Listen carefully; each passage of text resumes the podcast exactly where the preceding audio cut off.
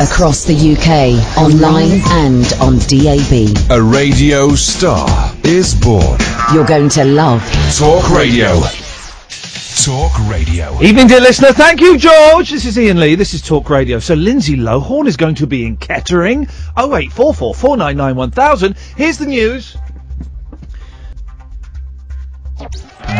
Late What's night. Iain Lee on Talk Radio. We have ways of making you talk.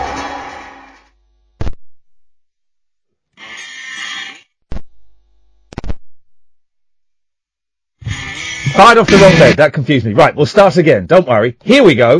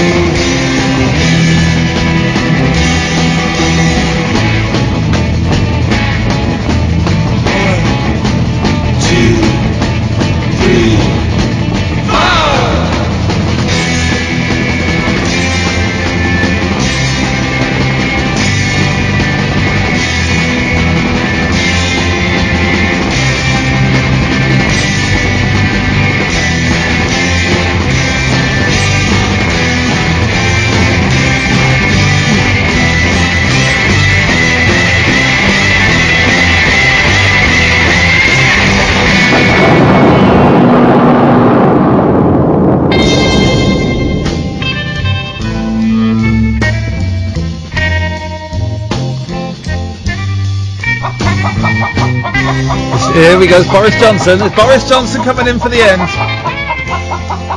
There we go. Thank, thank you, Boris. So that's love. That's not. That's Boris Johnson. On a second. Uh, yeah, thank you. So that's love, who I'm seeing tomorrow in Southampton. Here's the weird thing, guys. Right. 0844 499 1000. By the way, we call you back, or someone will call you back. Christ knows who. I don't know who anybody is working on the show this evening. They're all strangers. They're all better looking than me. It's um, it's incredibly intimidating. But don't let that panic you. Let it panic me. I will deal with it. Um, and we may get to meet these people throughout the show. We'll see. We'll see. So tomorrow I'm going to Southampton to see Love. Remember we had Johnny Echols on from Love. They're like this 60s band and their main man was Arthur Lee who's was was nuts and is now dead. But Johnny Echols from the original band and then his kind of backing band are um, going to be play- doing a tour. Uh, I'm going to go and see them in Southampton. I'm going on my own to see them. And um, um, um, I like doing things on my own because I'm lonely. I like going to the cinema on my own and going to, you know, for meals on my own and stuff like that. I like that. 0844 499 1000. But going to bands on my own is weird. Going to bands on my own when it's stand up bands. You know what I mean by stand up bands? When it's not, if you go, uh, the older I get, the less stand up bands I go to. In fact, Oh, I can remember the last stand-up band I went to. You know what I mean by stand-up band? It's where you stand up as opposed to going to see them in, um, you know, like the Royal Albert Hall or something, where you sit down unless it's the proms, in which case you stand up. That's what proms is. Promenade, right? Oh eight four four four nine nine one thousand. Tommy, Alan, John, stay there. Come to you shortly, guys. Um, the last stand-up band I went to see. Do you remember Scott, who's listening on the radio? He's not actually here. Um, was the uh, a Crosby, Stills and Nash tribute band um, at the back of some boozer in I don't know where, like west of they were in Uxbridge, something like that. And it was only a stand-up band because we got there a bit late and we didn't sit down. We got told off for talking. If you've ever been told off for talking at a gig, 0844 499 1000, I got told off for talking at the Eagles, and I didn't even want to talk at the Eagles. I was I was furious because the person I was going with to see the Eagles, um, he said uh, he had the tickets. He said I'll meet you there. I've got. I'll be coming from work. I'll meet you there. So we missed the support act, who uh, were the Dixie Chicks, who at the time meant nothing to me. Now it's like, oh man, I missed the Dixie Chicks, one of the greatest groups ever. Um, and we got there, and the Eagles were playing, and uh, we sat down just as they finished a song, and they went, "Thanks very much. We'll be back after this break." We'd missed the entire first half, and that ticket cost me about ninety quid. And then this bloke who I was peed off with was talking to me, and the, someone behind us went, "Could you be quiet, please?" And they did that line that they always do when someone's being too loud at gigs. I came to hear the band, not you two. Up yours, Dolores. I thought. So I'm going to go and see At Love tomorrow in Southampton on my own. First of all, I don't know anything um, about Southampton, so I'm after um, Southampton tips. Southampton tips. What? It, I, I've been I've been there once. I did a gig there once at a place, um, but I didn't get a chance to see any of the town or or any of that. I can't imagine. Oh, it's Canada Day, by the way, guys. Everybody aware of that? We're all celebrating Canada Day. Great stuff. Um, I don't know anything about Southampton, so if you any tips, but my plan is I want to find out what time the band go on. I'm going to get in there like two minutes before, see the band. I'm hoping I get to go backstage and meet the band and get a few uh, photographs, and then and then go home. And um, it's just going to going to a stand-up band. Do you know what I mean, Miriam? Going to a stand-up band on your own is weird. Um, yeah, no, uh, I, I probably wouldn't go by myself. Yeah, well, I I, ha- I I I have to go by myself because um, the only two people I could ask to go have um, told me to get stuffed. Oh, uh, um, oh, uh, I, I, I've not called you before, so uh, I'm a little nervous. But why, don't, don't be nervous. I mean, it's talking about going to see stand-up bands. It's not. Um, True. It's not anything to be. ner- What? When was the last time you went to see a band, Miriam? Um, I don't like people, so Oh, I, Miriam, no, you speak you speak of my language. I can't stand those guys. I can't remember the the last thing I went to.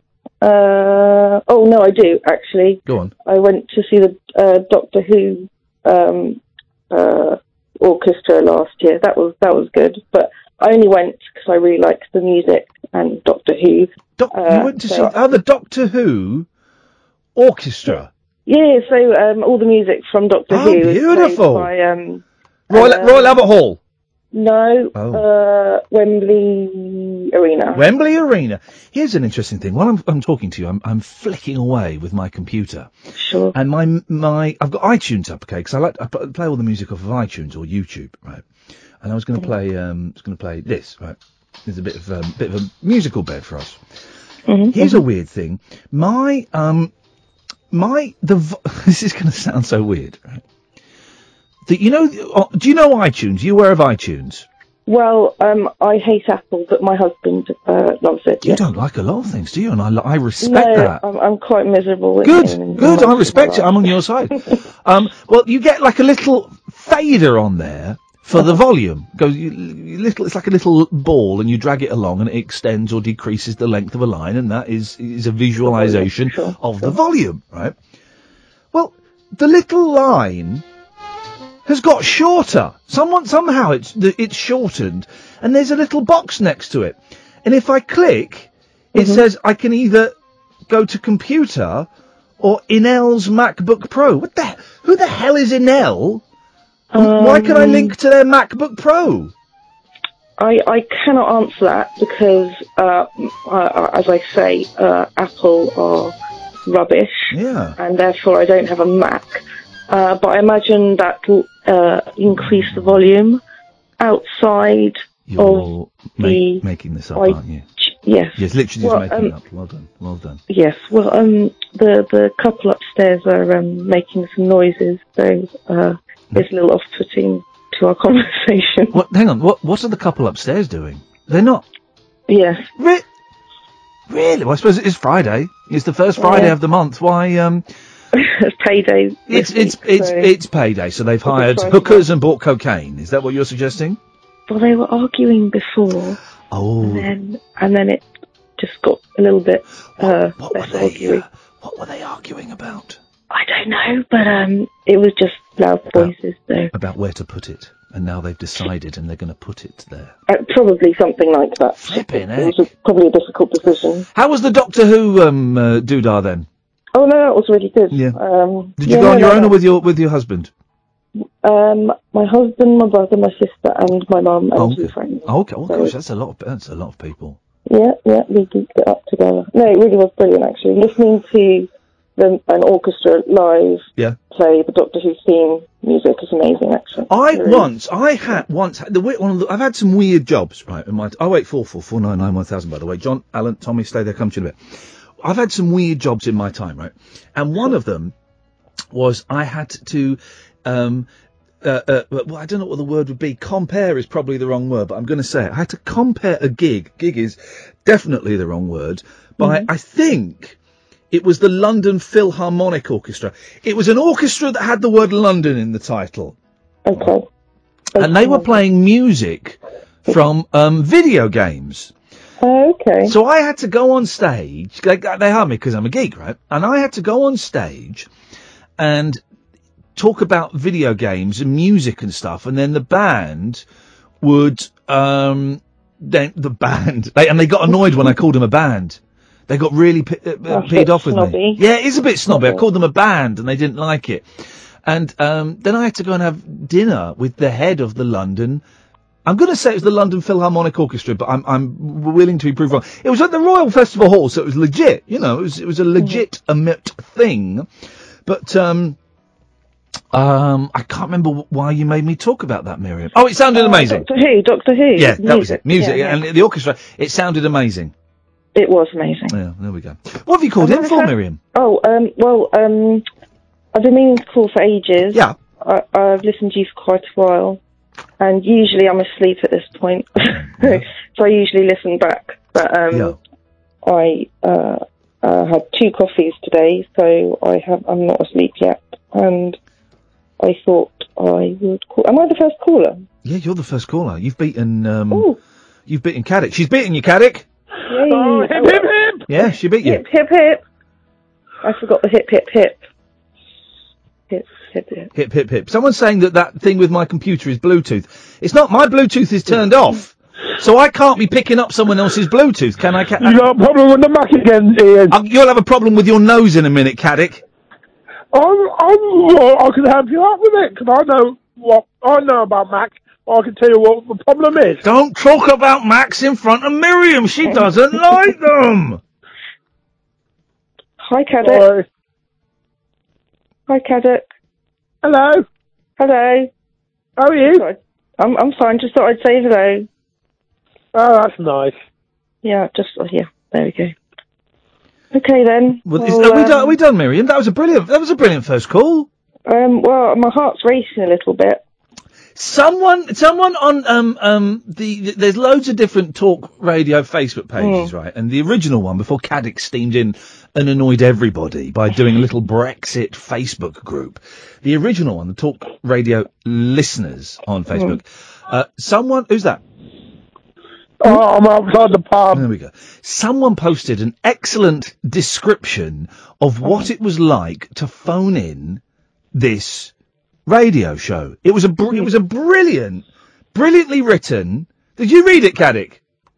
No, I don't mate. Who's it from? I, I don't know. Some some loser. I'm joking, but it's Probably from a new caller Wednesday. yeah, well, yeah. Well, it was it was a new caller. Someone who never called before. He wasn't a loser. He wrote a brilliant piece on what it's like to phone up this show, and I, I, I'd never um I'd never heard it, it, it, it detailed so well.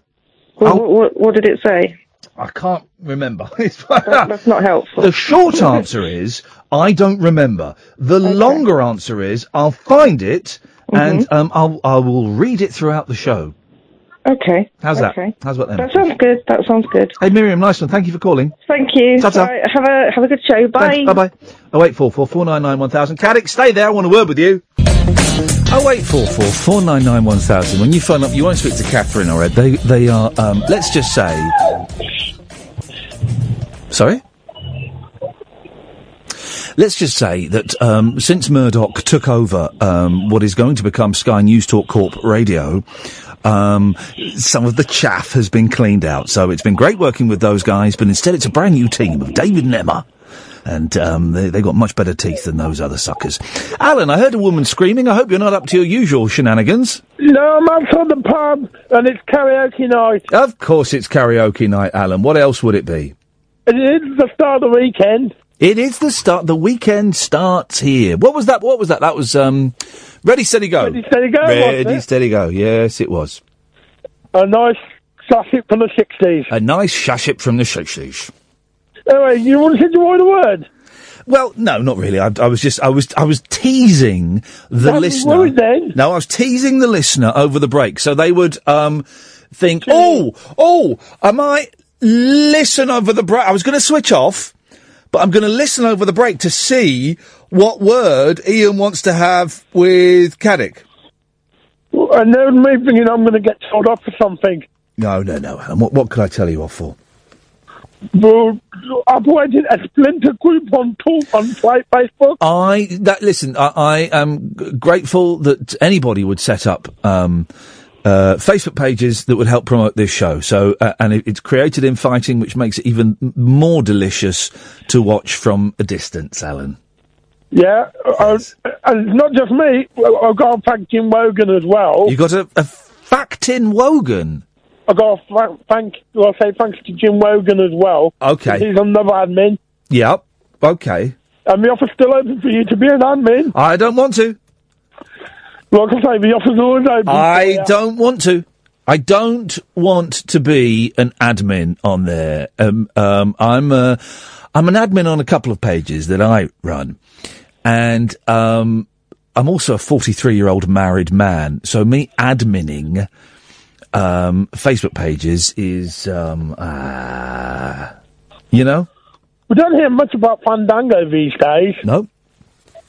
Is, he, is, is he still well? Hang on a second. I've got to um, turn up the headphones on Periscope. There we go. You should be able to hear now, Periscopers. What did you call in for, Alan? I want a continuation on last night's Brookside because I got another memorable moment. Well, for those who, who have just tuned in, we spent nearly all of yesterday's show um, celebrating, saluting, and indeed doffing our caps to uh, Brookside. So, to, so much so, Alan, that I had a dream last night, and it was better than Martin Luther King's dream, which I'll be honest was a little bit dull. Yeah. It was a dream that uh, Brookside was still on, and I was watching it, and I remember, th- I remember thinking the line in my head, "Oh, I'm going to make Brookside my thing." And then, and here's where it got weird, Alan. Here's here's where the dream part really kicked in. Yeah. Suddenly, I was in Brookside.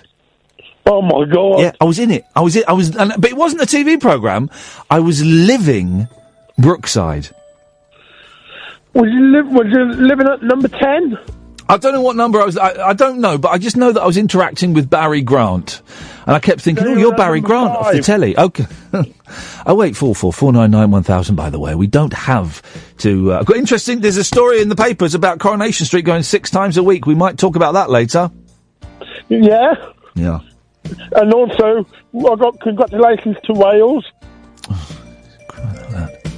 and that's the only bit of football you'll get off me tonight. It's bore. I w- it was on in the. It was on in the um the, the, the office, and Was it Talk Sport again? Well, Talk Sport had it on, and then we've got David, who's producing, who's the new producer of the show, and uh, Emma, who's the new Ed, because the other two got, um, th- well, they got Murdoch. They got Murdoch. Yeah. Um, and um, you could you could sense the disappointment because David was watching the football, and in the other people in the talk radio office were me and Rudd. Now, Rudd's a young lad who works on a lot of the shows, and he's he's he's brilliant, right? But neither of us are into football at all. I couldn't give a flying Monkeys. Yeah, thank you. And you could, you could, I sense from David, he wanted, you know, he wanted, he wanted to be in the Talk Sport office hanging out with those guys, and, and, because all those guys, of course, had their wangers out while the football was on. Every time a goal was scored, they'd, they'd slam, um, um, a football book onto their wangers that were on the table. It was like, Oh a, it, was like it was like a drinking game, but it was it was um, wanger bashing. Oh dear. Yeah, yep. Well, not not good if you got a tiny one. Well, no, not brilliant. If um, well, it, it, it's slightly less painful if you've uh, if you've got a tiny one. I'm just trying to find. Um, hang on a minute. Tangi hangi ku uo tamataya tuli puka ka piki monga hora nuku poka wena wakatana tahu mata ku waitanga nuru kawa miki tora. That's not what I'm after. What I'm after is oh, where. Baby, baby, baby, That's still not what I'm after. Oh, where is it? Uh, you you know you know what I want. I want. Um, oh, I've got. I've really got to sort out these hotkeys. What I'm after is George. You're a fanny, but I can't find it. What, George Galloway? George, you're a fanny. George, you're funny. No, no, no, not funny. George, you're a fanny. George, you're funny. No, no. George, you're a fanny. George, you're funny. Can you click that, please, and email it over? But that, but I've actually got George Galloway saying that. That's the bit I'm trying to find, and I can't find it anywhere. Why are you listening to Iain Lee? He's an idiot. That's out of order. He's a very good man. Yeah, exactly. That is out. That is absolutely out of order. I'll have to find George or. Um, hang on, is this? You look like him, but I don't think so, is he? No. Um. Thank you, Duncan.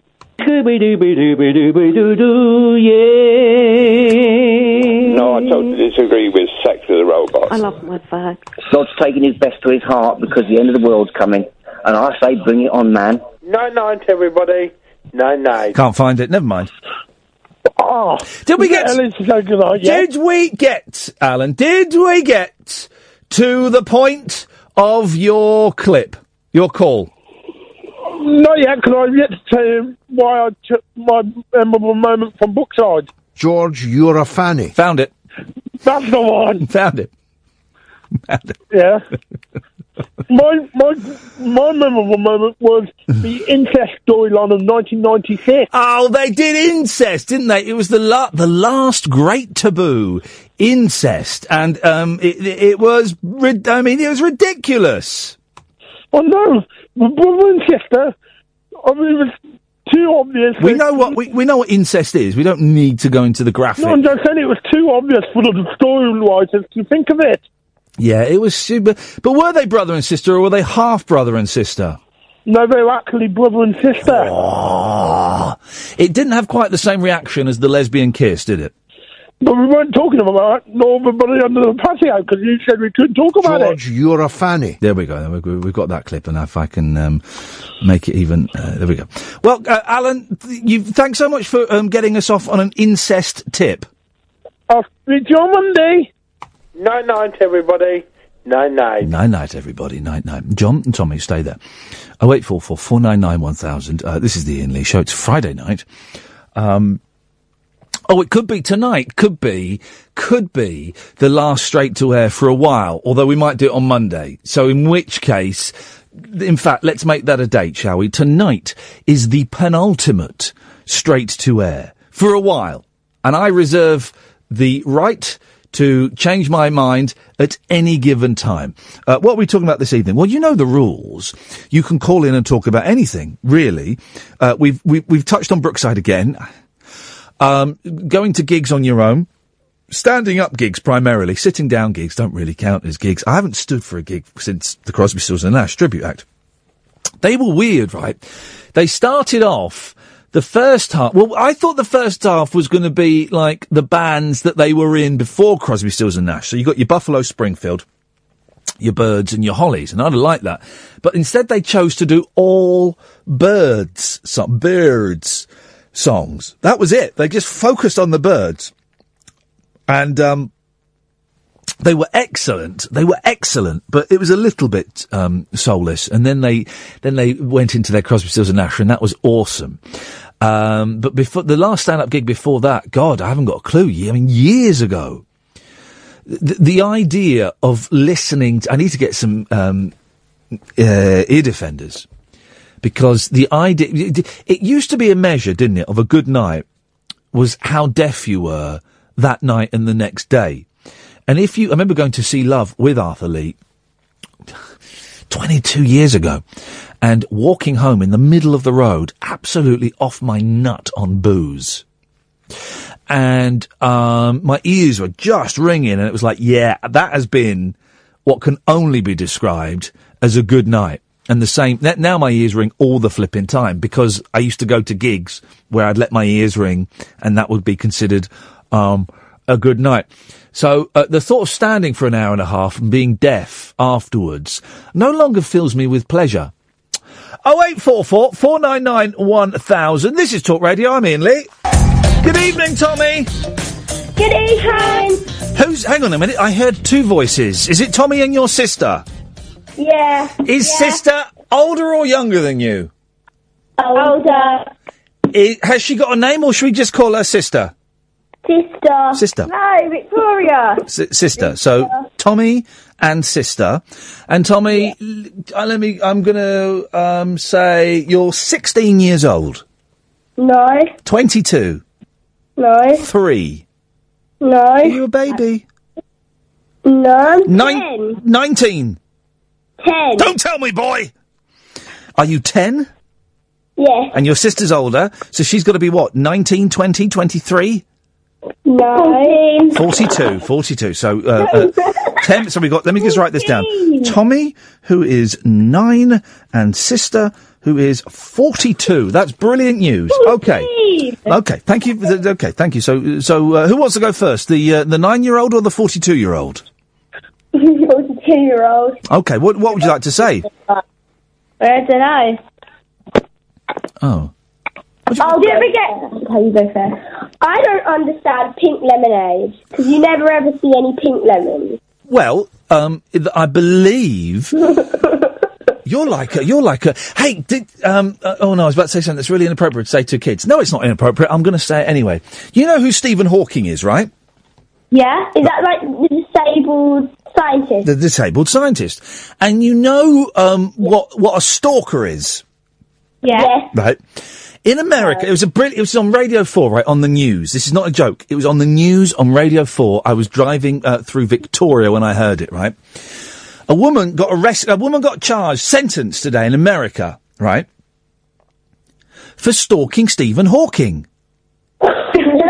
And that's the reaction I had. It must have been hideous for him. But the newsreader said, and the woman has been sentenced in America today for, for stalking Stephen Hawking. And it was just such a delicious trip off the tongue of those wonderful yet hideous words. One of them's wonderful, one of them's hideous. Put it together. I'm sure it was a nightmare for the family, but it's provided a laugh for us, hasn't it, kids?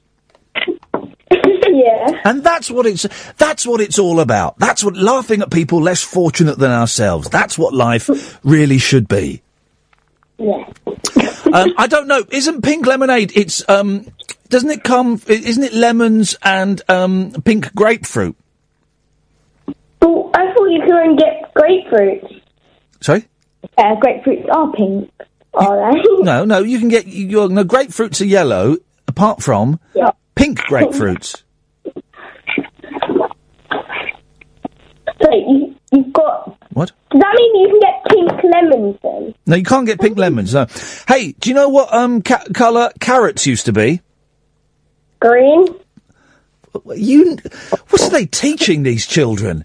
They, used to. They used to be purple. Oh. How does that work? Well, I'm glad. I'm glad you you followed up with the question there. so they used to be purple, right? And then I think the king of um, uh, Denmark. I think I've got this right. The king of Denmark liked the colour orange so much. Oh, like my hair. Well, that's what you say. I have no evidence of that. Like, orange. sorry. His hair is orange. Um, that's, um, that's great news. Um, so the um, the King of Denmark liked the colour orange so much that he insisted that um, yeah, bring a cup of tea, Emma. Just just and thank you for, for knocking because the guy that used to work here, the New Zealand guy, would just would just steam in with a cup of tea. Thank you, that's very good. You and David are doing a much better job than those two other slackers that have been murdocked off. the King. Da- you- da- did you speak to David on the phone when you called him? I don't know. Who did we speak to? We spoke to Iain. No, it's not. It's not here. It's gone. He's got murdocked off. Oh, we spoke to David. Yeah. What, and what was he like? Was he good? Yeah. Yeah. Brilliant. Is David the one that started shouting out baby? Yeah, yeah, he does. I mean, he- he's he's good. He does have one weird thing though, where um, he just for no reason whatsoever, he just starts shouting out. Baby, baby, baby. and I will I will have to have a word with him about that. I will have to have a word with him. So the King of Denmark liked the colour orange so much, um, he decided he wanted all carrots to be orange. And I don't know how they did it, they, but they dyed all the carrots orange, and so carrots are orange now. But like, you just can't do that. It's like it's like trying to make a black rose. It's just impossible. No, it's not. Well, yeah, yeah, it is. What are you gonna do? Dye a rose black? Get a white rose, dye it black, and make grey. Well, you, have a grey rose. You could cut, no, you could get a white rose and colour it in with a biro or a sharpie. Exactly. That the petals were just like the petals were just like. Why aren't you kids at school? Because it's half past ten. Okay, no, fair, po- fair point. You got me on that one. You got me on that one. Hours. Right. Have you got anything else to say, or shall I cut you off? No, I have. Okay. Oh, they said they had something else to say. Oh eight four four four nine nine one thousand is the telephone number if you want to give us a call. John's on the line. Evening, John. Lindsay Lohan. Are you alright? She's so here we go. Lindsay Lohan is going to be turning on the Christmas lights in Kettering. All because she got into a she got into a well not tomorrow at Christmas I would imagine. All because she got into a Twitter spat with I think like a councillor or maybe the MP for Kettering, and now she's going to be turning on the Christmas lights. What as punishment? Well, I don't. Um, I don't know. It's it's the the weirdest weirdest thing. Um, she's actually going to do it. The thing is, we have to warn her about Nigel from Maidstone because we heard that Stephen Hawking arrest, charged someone with stalking, um, and I don't want Lindsay Lohan to be. Um, I'm trying to think of something that rhymes that involves some form of sexual um, uh, in, inappropriateness, and I can't think of it. I don't want her to get touched up by Nigel from Maidstone. I don't want him to soil himself in her presence. Yeah. Um. uh, well, good luck with that. Thanks very much indeed. I, I uh, appreciate that. I really, I really, I really do appreciate it. Have you bought my new CD, John? Um. Well, no, I didn't win in the sort of Twitter giveaway thing. So you know, now I, I suppose I've got to buy haven't I? Go Iain Lee Live. Go fasterstripe.com forward slash Iain Lee. It's only six quid. Here's the thing, right? I've been very, very generous in giving away a couple of these CDs. On, One to Boris Johnson on Twitter. I offer Boris Johnson and David Cameron free CDs. They've yet to get back. I suspect they're a little busy. They could do with a laugh. It's quite Interesting because on, on, on Twitter I said hello to Barbra Streisand about two years ago. Nothing. I'm being No followed. response. I'm being followed by Nancy Sinatra. So am I. Yeah. Uh, what? Are you? Yeah. Oh, flipping it. Well, who who are you to be followed by um, uh, Frank Sinatra's daughter? Have no idea. Have no Okay. idea. I'm being followed by Gervais now. Oh, I'm sorry to hear that. Oh, oh, uh, you- part of me just, I, I'm tempted just to tweet him and say, could I have a million pounds, please? What's all that about his film coming out on Netflix only? What's all that about? His film is, well, he's got two films coming out. The David Brent film is coming out in the cinema. It's and- not. It's on Netflix. No, no, no, no, no, no, no, no, no, no. No, the Brent one's coming out in the cinema, and he's got another film that's come out in um, Netflix. Are you absolutely sure of that? I'm as sure as I can be bothered to be. yeah, I think I think too. I'm right. I think too. I'm right. It, the, the Brent one's going out in the cinema. I saw the trailer; look rubbish. But anyway, Well, um, here's the thing, right? So I've been giving away this Iain Lee live, Iain Lee versus Radio CD, right? And I'm getting people to that that that old age old trick, free advert. You get people to retweet the link for it, and you pick a winner at random, right? First It works, person, it works. It works. First person was very excited. Thanks very much. Second person, I picked completely at random, and I'm too honest for my own good, right? And I picked this person, and I sent them a message saying, "That's great, congratulations. I'll send you a DM." Um, a direct well. message with, so you can you can give me your address. And then it turned out they weren't following me. they weren't. They weren't a fan. They never heard of you. So I no, they hadn't. So I then had to do the embarrassing thing of saying, um, "Could you follow me?" So I can send you a direct message, so you can send me your address for this CD. And then I looked at their Twitter feed, right? And all it Not was, Jonathan, it? no, no, no, oh, no, no, no, no, no, it's not, it's not him. He's been done, I think. He's been arrested. I know. Yeah. One of my listeners has been arrested for being a massive racist and anti-Semite. Wow. Um, so just the one. So I, um, another one's going to get arrested soon. Um, that's but that, that, that that's a nice surprise for them. So you send me. You, hey, here's a here's a tip, guys. You send me death threats on Twitter when I know who you are, even though you've used a different name. I will get the police involved. How's about that? Does that sound fair enough? Good, because that's what I've just done. Sending me death threats, silly woman, pretending, thinking I wouldn't know it was. Anyway, and then when I message them saying you're such and such a person, they um they block that account. Busted. So anyway, I, I then looked at this person's Twitter feed that had won the um, my my live CD, um, and um, oh, the Brent film is going to be on Netflix in the USA, but it's going to be cinema over here. Oh. Um, and anyway, please let me finish this story, John, and stop interrupting. Yeah, I there will, you go again. I looked at the person's Twitter feed, and they're just a person that retweets competitions Oh, to try to try and win stuff. So it's a living human being, and a couple of people said, "Oh, that doesn't, you know, that's a bit off that they're not a fan." Right. Yeah. And I went, oh well, you know, I'll do another one. It doesn't matter. I'll do another one. Um, but then the person who won then started getting arsy with them, going, "Yeah, didn't say I had to be a follower. What's your problem? Deal with it." And I'm thinking, you send one more rude comment to my followers, and um, you're not going to get your free CD. Um, but they stopped then, so I sent it, I had to send it off to them. But if you want to buy one, it's six pounds. Go fasterstripe.com slash Iain Lee. What did you call in for, John? Oh, the last gig I went to see was on Sunday. It was Mark Hamill talking to Ray Davies. How's that?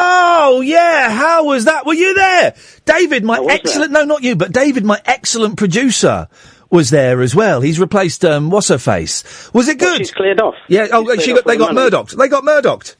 He came in and he went, "You, you, out, you, you, out," and brought in his own people. Good for him. Well done, Murdoch. Yeah, well done, Murdoch. Howling mad Murdock. Don't tell him I said. Please don't tell him I said that. Please don't tell him. I, as I've always said, I'm a big fan of the Sun and all the good work Rupert Murdoch does for this country. And the A team. Here we go. Uh, John, stay there because I want to hear about Mark Hamill and Ray Davies. Okay, John, tell me all about it. What happened last night? Oh, it was on Sunday actually. It Oh, on no, Sunday. hang on a second. Hang on, hang on, hang on, hang on. Hang on. Right, hang on. Hello. Okay, John, tell us everything that happened on Sunday night. Well, um, yeah, Mark Hamill turned up, which was good. Uh, well, the first thing that struck me was he was incredibly warm. He just came across as, as a very warm person, extremely good at communicating with the audience. He's not. He's an ass because I have tweeted Mark Hamill so many times asking him to come on this show. Yeah, three times asking him to come on this show and talk about the kinks. And he has. Um, he liked one of the tweets. He never replied. That to me is a cold man, John. But carry on. okay. Um, but he, you know, he, he no, he was very. He, he was just very sort of open, and I was thinking, this guy is not like Harrison Ford. You can't imagine him doing it. Wow. So, so he, so yeah, and then he brought Ray on, and uh, he. The, the most interesting story I thought was that there's a song called Oklahoma USA. Have Yep. you ever heard of that Is one? Is that is that on the Bev- uh, the, the the Muswell Hillbillies album? Yeah, which they were promoting a re-release of. Yeah. And Mark Hamill said in, in that song, it mentions there's a line that says something about Shirley Jones, who was in Oklahoma. Yeah. Don't know if you know that. Right. She was also in the Partridge Family. Oh yes, of course. Oh, Shirley Jones from the Partridge Family. Here's the thing: she was David Cassidy's stepmom in real life. I didn't know that. There we go. You see, yes. But apparently, Mark Hamill played Oklahoma USA, the song, to Shirley Jones, and she was moved to tears by it. Wow. Because the, the song's about this woman in Muswell Hill who's got no money, down on her luck, and she's imagining she's in Hollywood in Oklahoma with Shirley Jones and Gordon MacRae. It's a really moving song if, you, if you've never heard it. Yeah. And I just thought it was interesting that, you know, the person it was about got to hear it in that manner. It was, uh, it was a nice story, you know. And he played um, some amazing songs. Celluloid Lloyd Heroes, do you know that one? You can see all the stars as you're walking down Hollywood Boulevard. There'll be No, some that you recognize, some that you probably never heard of. You, me, and three other people know that song. Yeah, yeah, it's a good song. That's one of the Kinks' best. It's an amazing uh, tune. And I was sitting there thinking, he was playing it, and there was one other guitarist with him. Yeah. Which I think is the best way to present your songs at the moment. Because when you've got drums and bass, you can't barely sing over it. No. It's so loud. Yes. So anyway, he played that song. I was sitting there thinking, this guy is, you know, there's nobody be- at his best. There isn't anyone better at him than him at songwriting. And he's still going. Yeah. And I was thinking, this is amazing, me sitting here listening to this. Yeah. So it's a very good gig. Very good gig, Iain. I um I saw the Kinks um at the Alexandra Palace in about 1990. Um, a gig that, a gig that I went to on my own. It was a standing up gig. It was all day. It was Squeeze. It was um an Irish group called the Four of Them. It was Voice of the Beehive, and it was the Kinks. I saw them. They're brilliant. They're good. They're good there. Um, and um, I saw Ray Davies do the Village Green Preservation Society at the Royal Festival Hall a few years ago. And I do. I, here's my prediction: the, the Kinks will get back together in 2017. That's going to happen. I'm not sure about that one. It's going to happen. Don't you think they sounded a bit too heavy metal by the end? I don't, don't- I don't care. I don't care. I, they could go on and be absolutely rubbish. I want to go and see them one more time. They can do whatever they want, as far as I'm concerned. I want to go and see them one more time. I did see Arthur Lee once live as well. Uh, yeah, he's good, Arthur Lee. I saw him seen him about six times, I think, Arthur Lee. Oh eight four four four nine nine one thousand. Yes, Daisy. Good evening. On an island. Ireland. Okay, well let's put that down on the uh, on the. What are you talking about? What? You said Ireland. You say Ireland or Ireland? What? You said Ireland or Ireland? Daisy, Who are you talking to? I'm talking to Daisy. Hello, let me pass you back to Daisy. Please do. Hello. Hello, Daisy. You said Ireland or Ireland?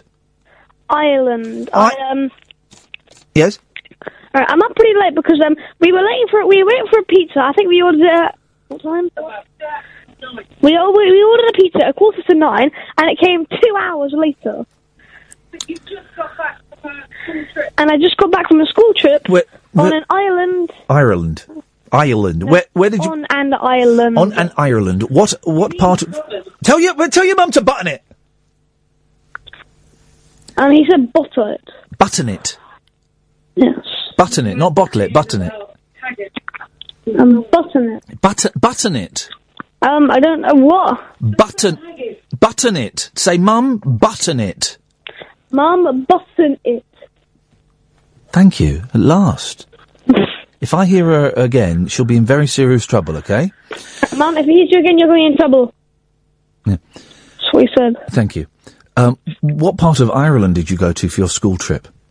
Um, I I went to the Isle of Arran in Scotland, and um, yeah, we were climbing a hill today. Not yet today, yesterday. Yes. And um, it was a pretty big hill. It wasn't Goatfell or anything. It was like one near us. Yeah. And yeah, I got to see like these little things. I think they're called haggises. Yeah. And, like Haggis. Yeah. Did you eat them? yeah, and then and one leg's longer than the other. Of what? And if it goes around the wrong side of the mountain, it rolls back down. Hang on. What what's what's got one leg longer than the other? A haggis. Yeah. Its right leg is longer than the left. What does a haggis look like? It's kind of like uh, about four inches long, and um, what, that's right is longer than the left, and it's and basically if it goes down the wrong side of the mountain, it rolls back down again. And the haggis has got legs, has it? Yeah. Who told you this? Um. Uh. The um. The the, the people who took us up the hill. And how old are you, Daisy? Eleven. And you'd never seen a haggis before then? No, I've Ow. heard of them, but They're difficult to catch, Mhm. but they're, when you catch them and skin them, they're delicious. oh, that's lovely. So, did you see any haggises or haggai running around, or did you just see them when they've been prepared? I only saw one, Yep. and it was alive. Luckily. Anyway. And did it have did, did it have fur? Yes. And it was four inches long. hmm Not four inches long. It was kind of like a circle thing. And the legs on one side are shorter than the legs on the other side, so it can go around the hill. Yes. Yeah, I know. and I if it goes around the wrong side, it rolls back down.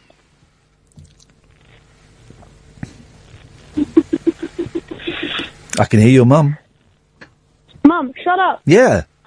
Say, I'm, te- I'm, t- I'm teaching Iain about haggises. I'm, I'm teaching Iain about haggises. Uh, well, you are very lucky, Daisy, because I have not seen a haggis for about 15 years. Not a, not a, a, a live one, anyway, because I don't go to Scotland very often these days. Fifteen years. How old are you? How old do you think I am? Um, I don't know. Have a guess. um, I don't know. Forty. That's it. Cough it up. It might be a gold watch. For- is 40 old to you? yes. Yeah, I'm older than that.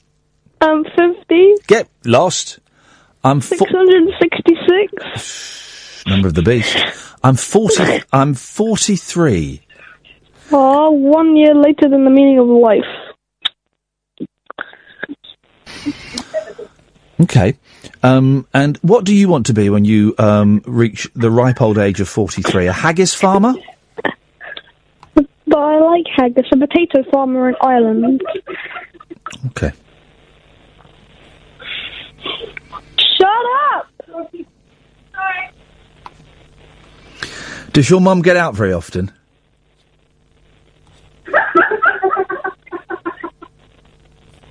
I don't know. I don't know. She sounds. Is, does she? I mean, uh, uh, what's what's what's? Is, who else lives in the house with you?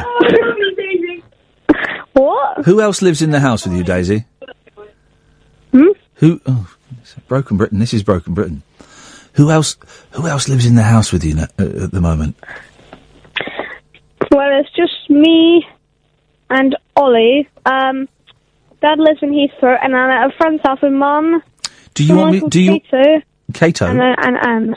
Do you want me to call social services? I'm good. Okay, fine. But if you if there's any problem, Daisy, you call me and I'll call social services. Okay? Could you do me a favour, Daisy? What would be awesome, right? Is if you can, um, could you very quickly while you're enjoying your pizza, draw a picture of a haggis for me, a live one. Yeah. Get your mum to take a picture of it and get her to tweet it to me at Iain Lee. Can she do that? I've got a toy haggis.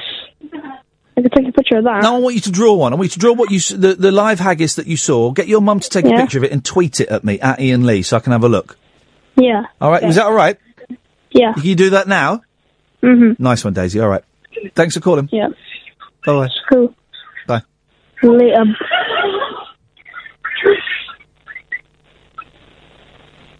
Bu- bye then. Bye. Ta ta. You. Sh- you go- you going to hang up or shall I? Um, I, I, I,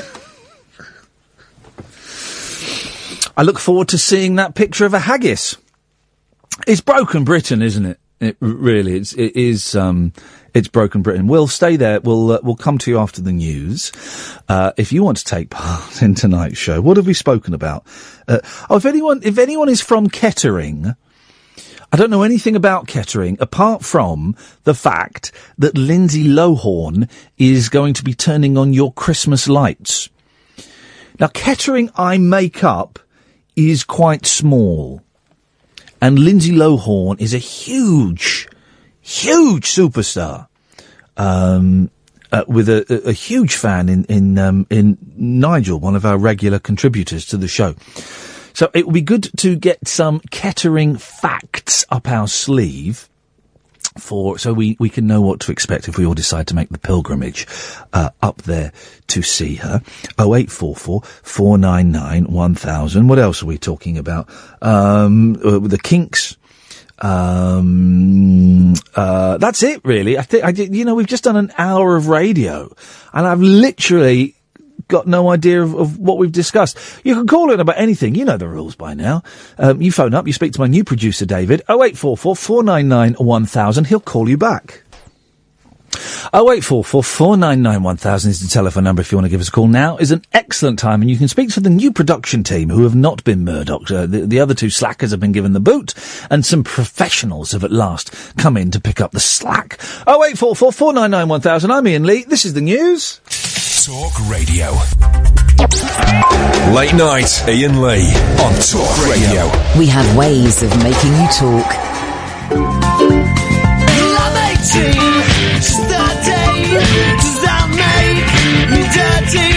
There's a voice that keeps on calling me down the road. It's where I'll always be. Every stop I make, I make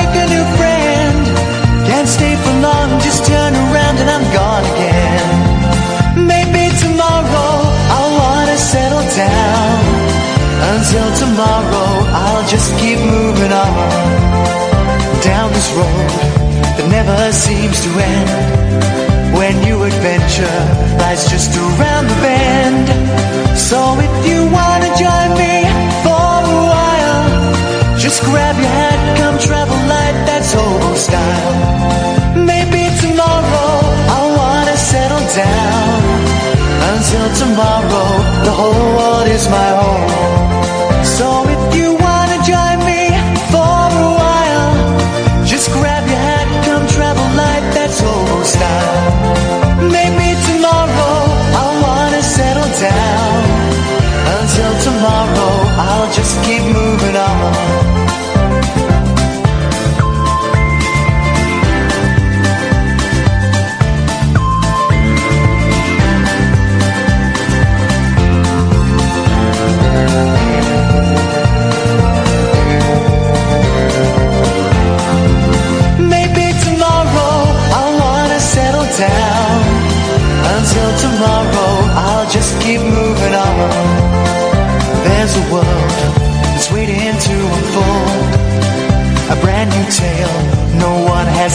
told.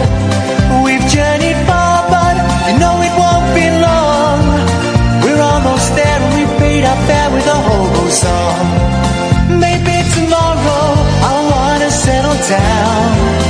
Until tomorrow, I'll just keep moving on. So, oh, hang on. So if you wanna join me for a while, just grab your hat, come travel that's old style.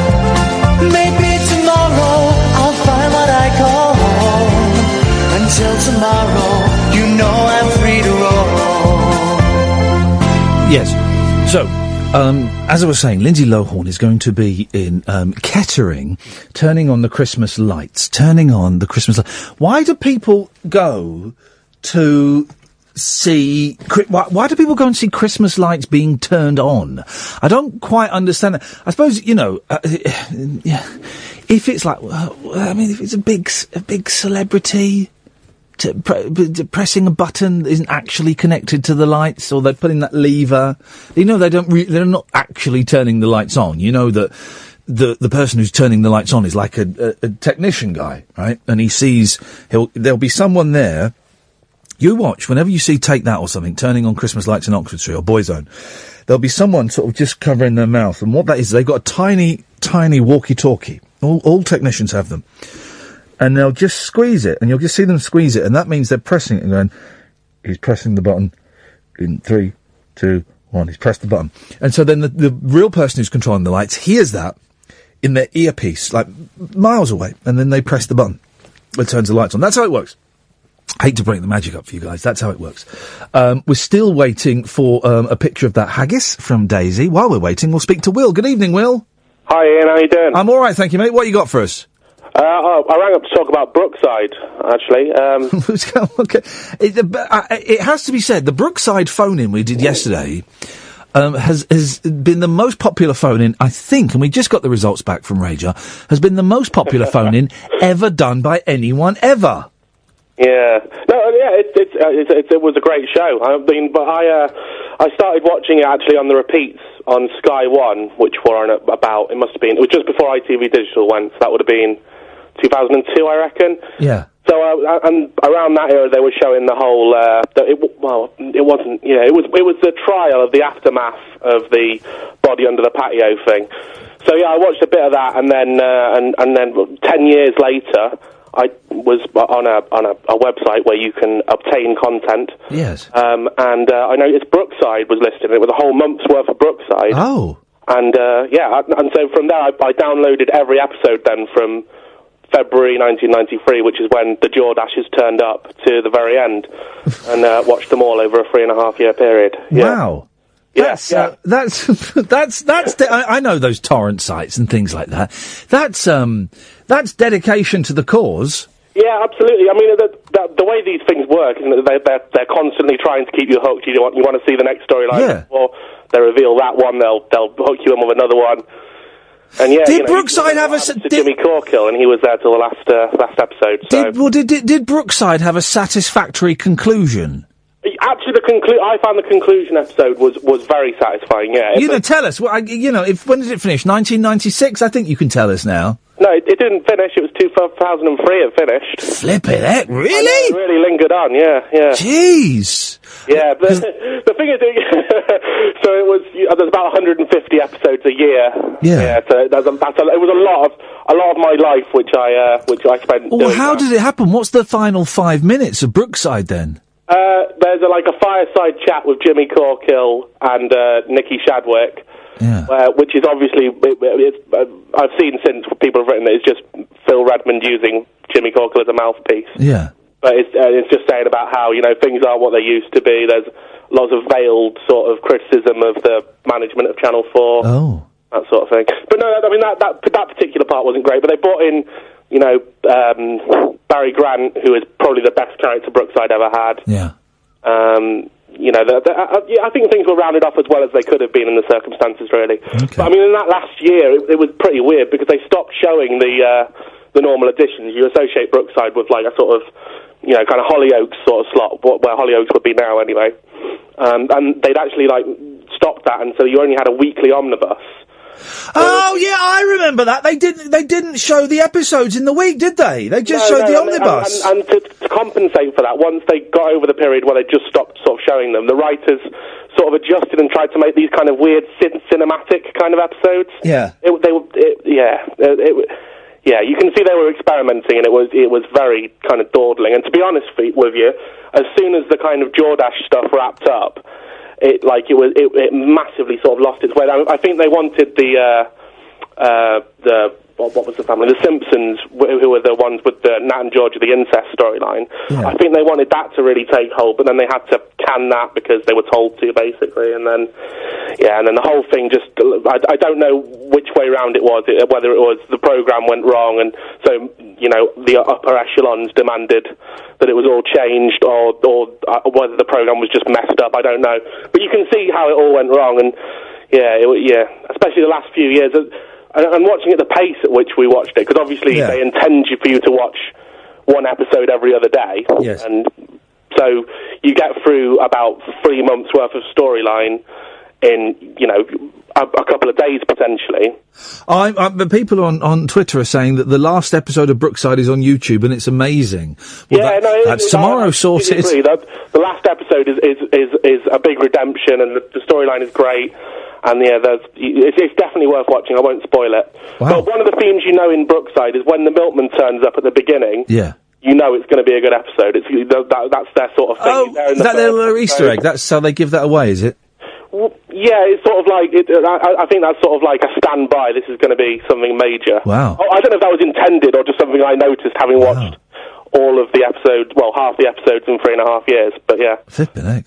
Nice one, Will. Thank you for that, mate. What what are you um are you devouring any television programs at, the moment? no, no, no, no, no. The one lesson I've learned is never to do that again. That's, Yeah. and I wouldn't recommend it either. If, if you are going to, to to watch a bit, I would recommend picking out the key kind of Jordash episodes because they are. I mean, that is some really genuinely good telly. But um, I, I, th- I don't think I'm going to, but I'm, go- I'm, I'm, I'm going to give the last episode a little look in uh, uh, at the weekend. I think. It's on DVD as well, I think. Uh, that, well, there's like a, it's a most memorable moments DVD. To be honest, it's not exactly that satisfying because it's like one or two random episodes, Yeah. and you need more than that to follow a story, really, don't you? But, But you've managed to kick kick your habit. Yeah, oh yeah, yeah, no, God, yeah, I'm not that. that yeah, yeah. Uh, there were thoughts in my head maybe of then going back to the start, but it's, it's really it's not worth it. It's too much of your life. Uh, Will, thank you very much. I appreciate that, and I appreciate your passion for uh, a television show. Oh eight four four. 499 1000. We call you back, guys. Rudd, go home, boy. Go home for crying out loud. He's here at the six o'clock in the morning and he's here at 11 minutes past 11 on a Friday night for go and celebrate the wonderful football victory or commiserate the football loss from the, the football teams what have um, taken place. Oh, wait, four four four nine nine one thousand is the phone number. Uh, Hannah's on, uh, on the line. We'll come to you in a minute, Anna. Um, uh, I, I'm, I'm desperately looking for someone to, uh, I could end that sentence there and it would be appropriate. I'm desperately looking for someone to give me some details about Kettering. I know nothing about Kettering, um, but we, we, if Lindsay Lohan is going to be turning on the Christmas lights, then uh, I, I, think we should try and learn as much about it as. And have you ever been to watch someone turn on the Christmas lights? I can't think of anybody that would make me go and see Christmas lights being. oh no, actually, oh, I, I have been to see the Christmas lights being turned on once, and it was Basil Bloody Brush. We had to go and see because the boys wanted to see it, so we had to we had to go and see Basil Brush turning the lights on, and it was like a real local affair, and we had to sit through like a local school choir, and I think there was like a local brass band, and I remember Prince Edward's wife pushed past me in a rather haughty fashion. Um, but it was just, just, it was just a lot of standing around. You stood around for ages, and then, you know, the the box that Basil Brush always seems to be sat on was was wheeled on very carefully, very gingerly, um, and um, then he popped out. And he, t- and he, it's not Basil Brush. His voice doesn't say. We went and saw Basil Brush in pantomime, and I thought it would be nice if we got a box. So we hired a box. It's not that expensive to get a box. Um, so it wasn't that good because we were kind of directly above Basil Brush, so we could look down and see. We could see the man controlling Basil Brush. The boys didn't notice, thank God. But um, we could see it. Oh eight four four four nine nine one thousand. Anna, stay there. Come to you after this. Now's a good time to call because the phones go the, for the first hour very very busy, and then about quarter past eleven it goes a little bit quiet. Then it picks up again about quarter to twelve. What the hell is going on at the, the quarter past eleven that um, uh, you, you stop calling? You slackers, Pete. Stay there. I'll come to you in a bit. Oh eight four four four nine nine one thousand is the phone number. It's Anna. Good evening, Anna. Hello, Iain. Hannah here. Hello, Anna. How are you? I'm fine. What you got for us, boss? Um, Kettering, I only live 10, 15 minutes outside. Well, here we go. Let's get the Kettering facts. Let me get some appropriate Kettering music. Um, David, stop! Here we go. Here we go. Right. Okay, let's hear the ket- let's let's hear the fact. Oh, hang on, that's not appropriate. That's terrible. Hang on, we go. There we go. Let's hear the fact about Kettering. Right, it's full of charity shops, bargain shops. Oh. It has an A&E. Wicksteed Park, MP is Philip Hollobone. Hang on a minute, Anna. Yeah. Oh, blimey. Are you just reading this off the internet? No, I, I live in Oundle. Oundle. Ten Oundle. Oundle. Well, she's not. This is. I've got it. I've got what this is. This is um, sour grapes. Because Lindsay Lohan is not coming to Oundle to turn on the light. She's going to Kettering. So you are doing your best to, to destroy what is going to be a magical, magical moment for all the people of Kettering. No, no. I pop into Kettering quite a lot. What to go and do a do um leave a deposit on someone's doorstep? No. Okay, let's carry on. Have a, they have major shops there. Let's carry on with the Ket- Kettering facts. Well, they were the major ones, Oh. really. So I mean, it's a bit of a. No, I can't swear really. Oh. Okay, well, so it sounds to me like you're um you, you're just a little bit upset that she's not going to come to Oundle. Well, I wouldn't really want her to come here. Why? well, I, what's wrong with Lindsay Lohan? I don't really like her that much. Well, if I'm honest, right, I don't really know what she's done apart from a load of drugs back in the day. In terms of her career, she was in. Um, uh, have I got this right? She was in a remake of Herbie Goes Bananas. Well, sh- I don't know. I've never heard of that. Well, you know, you know her, the Herbie films. No, You don't know the Herbie films? No. Right, so the Herbie films, right? It's a Volkswagen Beetle that is sentient and can think for itself. Oh, right. And it's got the number 56 on it, and it has adventures. Well, she was in a remake of, um, of that. And that's all I know. And she was in a West End play that wasn't very good. And she was a bit flaky a few years ago because she had issues. Um, and that's all I know. So, okay, well, this is what, this is what we can do tonight, right? So we've learned, um, from, from someone who's very bitter, we've learned that Kettering is full of charity shops and pound shops. Um, and it's got a park. Okay. If we could find someone who actually loves Kettering, that'd be great. We need to find out um, a, a fact file, a biography of Lindsay Lohan herself. Oh, I don't have a biography of her. Okay, well that, that that's that's going to um, that's going to scupper things. Anything else, Anna? Well, Kettering is famous for Whitstead Park. For Whitspeak Park.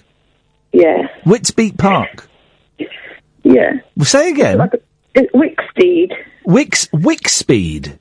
Wicksteed Park's a theme park. Oh right, okay. Oh blimey. It, the, the weird thing, uh, there are so many weird little um, theme parks all over the country, aren't there? Because to me, there's Thorpe Park, there's Legoland, and there's Chessington World of Adventures. They're they're Britain's theme parks. Yeah. But oh no, Hannah, there's Wickspeed Park. There's the Johnson Family Dinosaur Park that they keep advertising at the cinema in Henley that I go to. There's all these different theme parks. I wouldn't, I wouldn't go to, well, I wouldn't go to a theme park anyway. We have to go to Legoland because the boys love it and we get free tickets. Um, but um, theme parks, to me, I, I would only go to the big three, and even then, it would be under duress. Thorpe Park as well. Did I say Thorpe Park? The big four. But those are the big ones where you have to like queue for a- ages for, for to go on things. This one you don't have to queue for Yeah. I would imagine because the rides aren't as impressive as the big ones that you have to queue for ages. Well, these are all family orientated. You know, you can go on with your kids. You know. But you could go, but, but Lego, Legoland is great, right? Because you can, you can, they've got like a nice mixture of scary rides, which I will never go on, and kiddie rides that I'm still kind of reluctant to, um, go on. But then again, you don't like going on the um, what's that thing you went on across the uh, river the other day? Oh, the flipping, um, the cable car across London. That's Boris Johnson. That's Boris Johnson for you, right? The, the, the only, the only thing Johnson has ever done, right, is he's, um, th- that bloody cable car that made me motion sick. That's it. Boris Johnson. Boris Johnson. What a loser. And then he says, said, what a, a, a winker then. And I'm glad I Oh, stopped we myself. need. By the way, before I forget, I need we need to get Nigel to get a Christmas um, Lindsay Lohan jingle out. Okay, we'll see what we can do. Thank you for that. Pete's on the line. Evening, Pete. Hip, hip, hip. Hip, hip, hip. Oh, eight four four four nine nine one thousand. If anyone else wants to call in. What have you got for us today, Pete? He said, slip, slipping dangerously close to a Savile impression there. Blimey. That was terrifying. It was Yeah, it got like close, didn't it? Have you read? There's a brilliant book, right? By I think it's by Dan Davies, in plain sight. And have you read this? I haven't. I've heard good things though. It details um, Savile's um, life. Right. It's flipping. hor- I mean, it's it is horrible. He, there was some local town, right, and they wanted him to go and open something. Yeah. And he said, "Oh yes, I will go. oh, I will go and open that for you, but you've got to provide me with some young ladies for the evening." God. Um, and you know what? They did. There's a call there, David. Don't let that call escape. And they did. They did. He, and so he, he went camping in a field and he had like six 17 year old, you know, dolly birds with him. Oh, it's horrible. Yeah, no, that that's that's awful. I mean, that puts the monster I'm about to talk about into context. I think. Yeah, go on. Um, cause I, uh, well, I'm talking about Christmas light switch on. Yes. And in 2000, I think it was 2006 or seven, I went to the Exeter switch on, um, which was none other than Noel Edmonds. Oh, re- really? The uh, legendary Bullshine King? The legendary Bullshine King, yeah. This was, Fantastic. this was at the height of his deal or no deal powers as it was becoming really popular. Yeah, yeah, yeah, yeah. Um, yeah, so he had a whole shtick going on, sort of phoning up the banker and, you know, the banker to switch the lights on and all the rest of it. It was, And what, what, I mean, do, how, how many people turned out to see this? oh, it was, it was heaving. Isn't it The whole high street was full. Isn't it, isn't it funny? I It is. wonder I mean, why. I think there's a nice kind of atmosphere. You know, it's the whole thing is coming. It's a bit. It's a bit of a festive evening. You know, there's usually bands or whatever, sort of brass bands or Yeah. you know, school choirs singing Christmas songs. It's, But yeah, I mean, the whole thing was so overly kind of pantomime. It was, it was slightly dreadful, but Well, it's um, i i i and did he did he um, was he bantersome? Did he um, create laughs? I, I think he did. As I say, the banter was kind of with the the banker on the phone. Oh, he had the banker um, on the phone. Yeah, well, supposedly, yeah. So the banker was kind of saying, "Oh, I don't want to switch the Chris. You don't, you're not allowed to switch the Christmas lights and all the rest of it." Well, you know, he just he just had a phone. It was just a phone that wasn't even plugged in. Of course yeah. Well, magical. By the way, if anybody if anybody wants to pay me to turn on Christmas lights in towns, yes, of course I'm slagging it off, but I'll I'll I'll totally change my tune for cash. it goes without saying. Those people get paid. I mean, he would have got twenty grand for that. Yep. That's nuts, isn't it? Yeah, well, I mean, I have a friend actually who does a few of those, but he he, doesn't. He, he he dresses as a Santa um, at Christmas. Yeah. He works for an agency or what have you, so he ends up going along to quite a few of those with sort of people from Towie or what have you. Yeah, yeah. yeah. Yeah. Thank you, Pete. That's it's well, it, um, uh, now I'm thinking actually twenty grand for turning on lights. Yeah, I'd be up for that. Tris, Joe, stay there. Let's go to Rosie first. Evening, Rosie. Hello. Hello, Rosie. Hip, hip, hip. Hip hip hip. Um, yeah, I, I went to Wicksteed in Kettering when I was really little, and, and um, they, we went to that park that she was talking about, Hannah was talking about. Wicksteed Park. yeah, but I mean, it, then it was like quite old fashioned. It was brilliant. They had. Uh, have you ever noticed when you go to a kids' park if they've still got the old um, slides? You know, this the old metal slides. They probably haven't anymore now, but um, on each step it says Wicksteed Kettering. Yes. And I was like, oh, wonder why that is. And when we went to this park, and I realised that's what it was. They were all like that, and then they had these. Each one was like either had loads of humps in it, or or big lump. Yeah. Like the, the slide went whoop up in there, and it went all like, and then really steep down, or it was like really like a drop slide. And that was the best bit of it, really. There's a few fairground rides, but now it's um, a proper I remember Thorpe Park. Right? Well, I remember Legoland when it was Windsor Safari Park. Oh, yeah, Safari- yeah, same And uh, my sister broke her thumb there, and we saw a grizzly bear. That's all I remember. I could, I must have, I must have been four years old. I remember my sister falling off a bench and breaking her thumb, and there being a lot of blood, and a grizzly bear. That's all I can remember from the day. Um, they weren't linked then. no, I don't. Well, I, for a long time I thought they were, but they weren't linked. No. Um, and at Thorpe Park, which I haven't been to for years and years and years, but when we used to go to Thorpe Park when I was like seven, six or seven, it was historical. It wasn't a theme park. There weren't rides there. It was like it was weird. It was like an historical park. And it had like um like waxworks of olden days people. And here's the thing I remember from Thorpe Park from when I was seven years old, right? If anybody can remember this, 0844 499 1000, right? We don't normally do that. Do you remember? We don't do that because it's rubbish. But do you remember, right? In Thorpe Park, there was this massive, when it was historical, there was this massive cube, right? In my head, it's the size of a house. It probably wasn't that big. It was a massive cube and it was made up of smaller cubes, and each cube had a tiny, tiny window in it. And you could look through the window and see what I believe is called a tableau. oh, yeah, I know what you mean, but I don't, I don't think I saw that. But I, and I've li- I've only just remembered it just now. Uh, and I remember my dad lifting me up to look through the windows, but I remember thinking, but you, it's the same thing every time you look through the window. What? Why would anyone go to this much? I, I, I remember it being like dirty pink plastic, and it was like the same kind of plastic that, that kids' garden toys are made out of. That's what I remember. If anyone else knows, oh eight four four four nine nine one thousand. I remember it being built.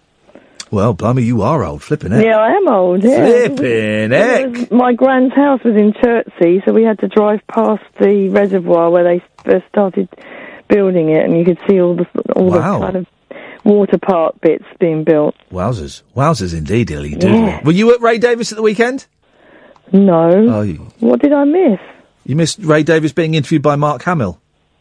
Oh God, I heard about that as well. I bloody have to work Saturdays now. Well, you should sometime. This is the thing I learnt, right? When I was at LBC, we had um, Steven Page and um, Tyler from the from the Barenaked Ladies come in, right? yeah, yeah. And they came in. It was one of the most fun interviews I've ever had. And they said, "You want to? You, you come into the concert on Friday?" I said, "No, I can't. I'm working. Doing, I was doing a late night show, seven till ten. I think I was doing them." Um, I said, "I can't. I'm working." And I regretted that. And Steven Page has since left the Barenaked Ladies, and I will probably never get to see him perform with them, although he might be coming over later in the year. um, and uh, the, uh, uh, I have now made a point. I've decided that if a band I really, really, really want to see is playing, I'm taking the night off work. That's why August the 30th, I'm not in work. I'm going out to Liverpool to see Micky Dolenz playing at the Cavern. September the 9th, taking the night off work. I'm taking the boys to go and see the Barenaked Ladies. Some things are more important. And um, n- now that um, News Corps owns uh, this, I might as well use up my holiday while I've still got holiday. Anyway, Oh, Rosie, anything else? Time, last time I saw Ray Davies, he he seemed a bit not that well. Hang on a second. I've got to interrupt. Go on then. My sister is saying she broke her thumb at Chessington. That is rubbish, Joe. that is absolute bulls. You broke your thumb. I remember it.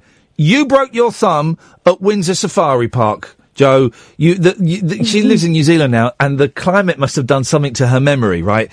You broke your thumb at Windsor Safari Park, and I also saw a big brown grizzly bear, and uh, they had very dark wooden picnic benches there. Don't give me this Chessington stuff because I hadn't been to Chessington as a kid. Oh, I used to go there all the time, but then that's again quite near where my grandparents Unless live. I'm suffering from the Mandela syndrome. Do you remember the Man- Mandela syndrome we discussed? No, I missed that. Well, Sorry. you have to Google it. You'll have to Google it.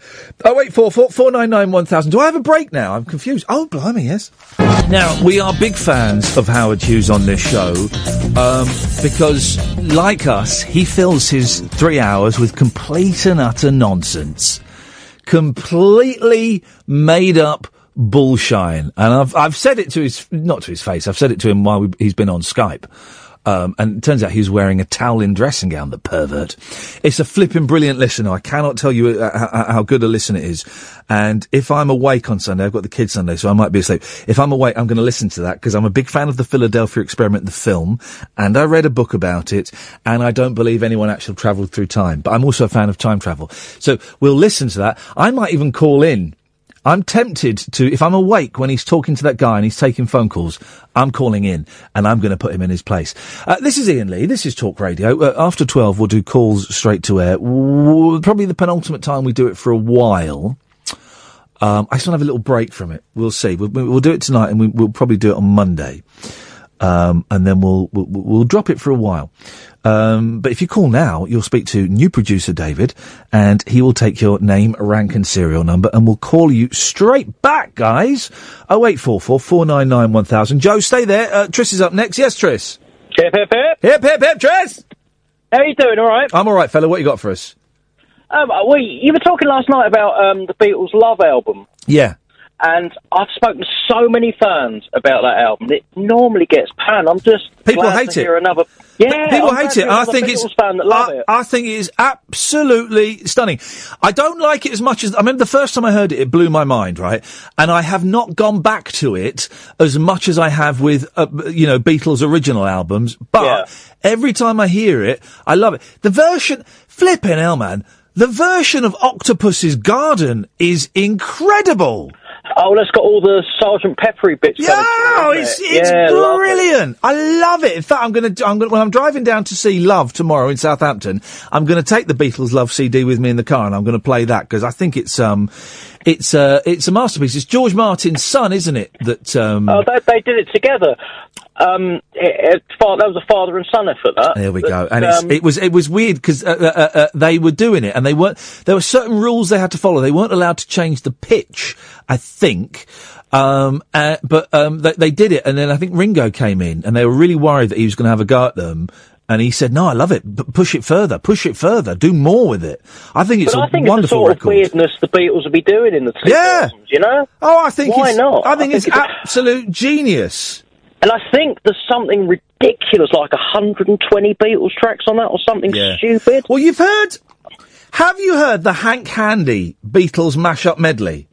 No. Oh, mate. Right, hang on a minute. Listen to this. Let me find it. I've, I've, I've, I've not got it on this computer, so I have to go to YouTube. My, uh, uh, my mate, someone I know did this, right? It's, it's all Beatles songs, right? There are 58 Beatles songs in this three and a half minute um, piece. right, it is stunning. Now, are you are you near a radio? Because you want to listen to this on the radio, not on the phone. I am, yeah, yeah. Right, put d- put the phone down from it. Don't hang up, because I'll come to you afterwards. But listen to this through a radio. You ready? Yeah, go for it. Right, have have some of this. Here we go. I've just seen her face, I can't forget the time or place where we just met. She's just the girl for me, and I Had it another day, I might have looked the other way, and I'd have never been aware. But as it is, I'll dream of her tonight. I face, I can't forget the time or place where we met. She's just girl for me, and I want all the world to see. Had it another day, I might have looked the other way, and I'd have never been aware. But as it is, I'll dream of her tonight.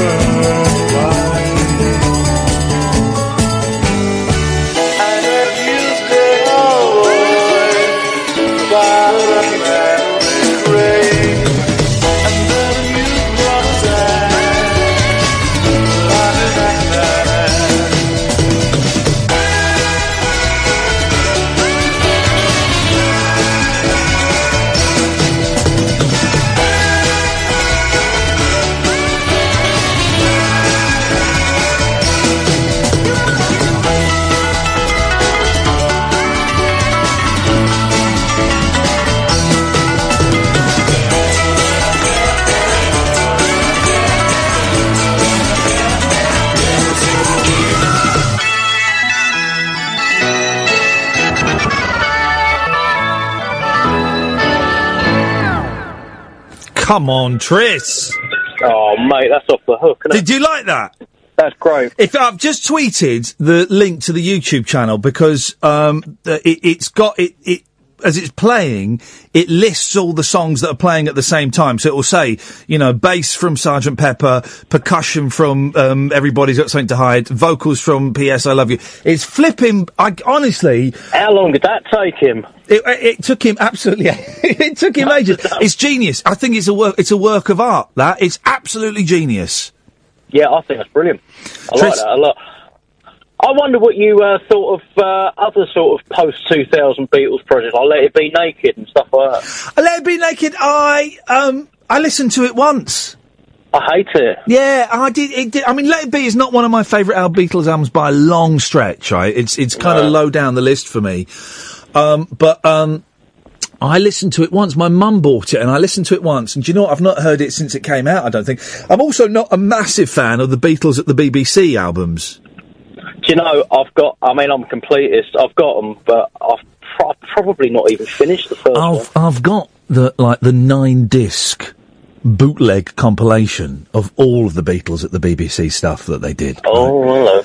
Um, and it's it's They kind didn't of really do much sort of post 64, did they? no, no. It's it's all the same stuff. Pop goes the Beatles is a good song uh, with a theme tune to Yeah, it. yeah. Yeah. But the rest of it, it's just you know. I, I, I, I, well, I tell you what I bought. I tell you what I bought on Amazon, right? Because I was I was walking the dog and I was listening to my Beatles um, albums on my headphones, and of Yeah. course I bought, I bought the box set. I bought the wrong box set. I bought the crappy stereo box set Oh, because I thought they'd have sort- they'd have sorted all that out, and it was just sounding awful in my head. So I bought on Amazon for sixty quid. You can't get it for that now, but sixty quid. I bought the mono box set. Now that 60 quid. sixty mono. quid for the mono box set, right? It was like it was, it was fifty eight quid.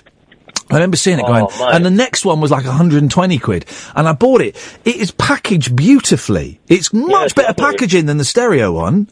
Well, it's the smaller condensed box, isn't it? It's really nice. Yeah, it's beautiful. Anyway, Yeah. Tris, I got to go. I'm late for an ad. Always happy to uh, geek out on the Beatles. Joe, stay there. You're up next. Oh eight four four four nine nine one thousand. If you've been watching on tw- on p- p- p- Periscope, um, it's been pony tonight. I've just changed onto a different Wi-Fi thing, so it should be a little bit better. What's Peri- Periscope? I hear you say. Well, it's a way you can watch the radio show. Not a lot happens, but sometimes I come and talk um, to the people during the break, and I will do it at midnight. I'll come and talk to the Periscopers. Uh, I, I s- film it on my telephone. You can watch it as it happens. Um, if you go to periscope.tv slash Iain Lee, I-A-I-N-L-E, um, it pops up. Uh, it- now is an excellent time as well to remind you, we do a daily uh, podcast.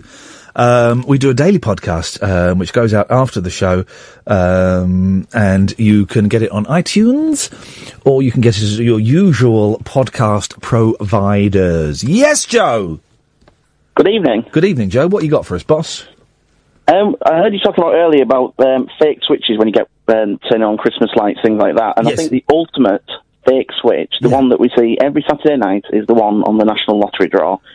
It's been going on for years and years, and it's something that a lot of people just don't notice. Is that ac- hang on? Is that actually fake? Oh yeah, of course it is. The celebrity that presses the button doesn't do anything. If you actually look in the background, you see the draw master with his white glove. He presses the button to release the balls. No. Big balls. He does. Well, first of he all- presses the button to start the draw. First of all, I've not seen the lottery for years, not since I auditioned to be the host of the midweek lottery, and they said, oh. get this right, they get this. They said I was too subversive. A- what, all I did was stand in a studio in Buckinghamshire, wearing a suit, reading the auto cue. I did, admittedly, admittedly, all right. uh, So I was reading the auto cue. So basically, you, you say what you're told to say, and then they had the voice of the balls, and um, he said, "Well, Iain, what would you do if you won this week's lottery of 36 million pounds?" And I said, "I would buy an island where I'd go and roam about it naked and hunt wild animals with my teeth." Now. That's not subversive, is it? Is it? Well, no, because if you're on an island, you're going to need to hunt animals, and um, you might as well take clothes off because it's going to be quite warm. It's so gonna be hot. it sensible.